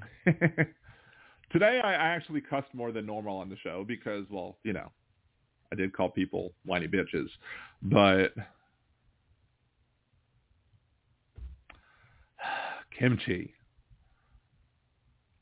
Are you in for all of those contests? All three? Because I will have a Shakespearean rocket science wet t-shirt contest simply because that sounds awesome. It's like you need to quote Shakespeare whilst launching a rocket in a wet T-shirt.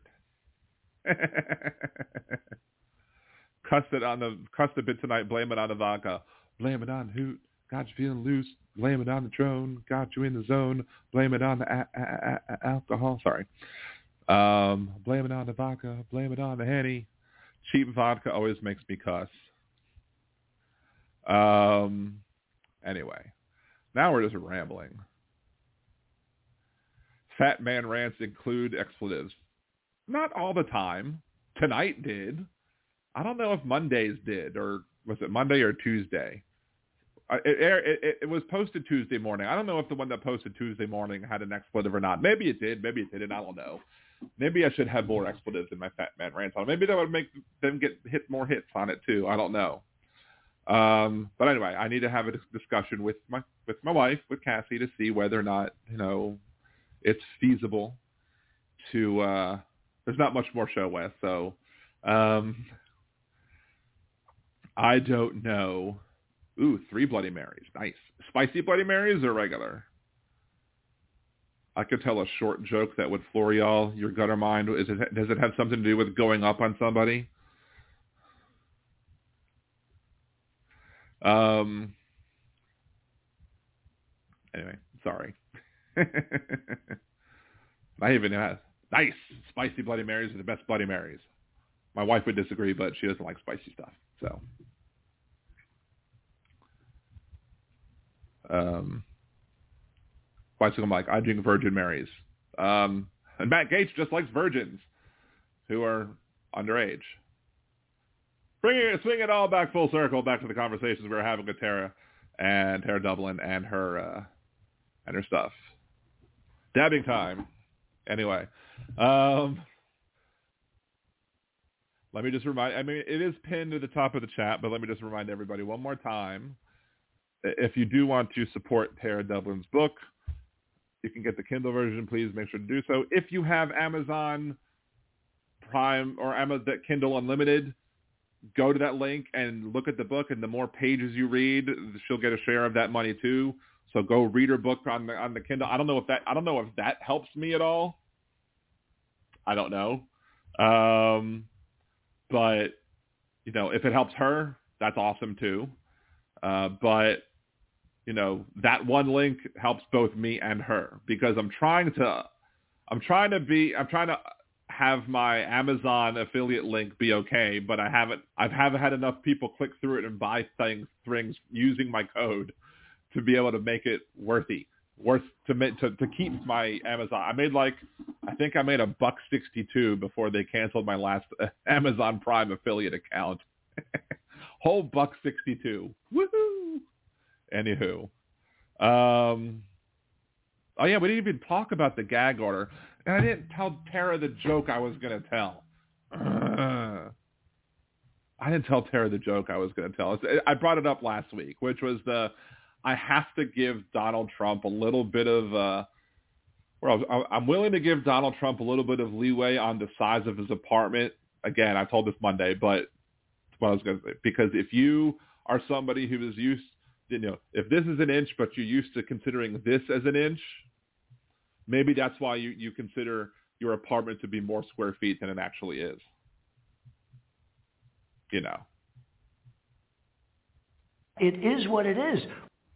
Hey, AJ. Cynthia. I love when Dan goes all off track. Well, that's the end of the show. That's that's frequently the end of the show is me just randomly talking about all sorts of random stuff. So, um, anywho, I do need to upload uh, the the videos so that they'll be live tomorrow morning. See you later, Nick Rich. I'm about to end anyway. Wait. Jeff's not going to say the joke. I'm guessing the joke had nothing to do with going up on somebody. So, anyhow, this is the end of today's episode of Liberal Dan Radio. Talk from the left, that's right. Uh, we will be back Monday at 8 p.m. Central, where I will have another guest on. I'm going to have guests five shows in a row. Imagine that. Uh, Monday, I think it's Mandy Landy Landry, a candidate in the House 91 race in Louisiana. Wednesday, we're going to have um, a Brit again, as an, again as the rest. We're going to do a video chat with her this time. We're going to play around with that. Tomorrow, um, nerdydan.com on you on Twitch, twitch.tv slash nerdydan.com. Join me there as well. Um, comedian there. Anyway, until next time, this is Dan Zimmerman, Google Radio. Off to the left. That's right.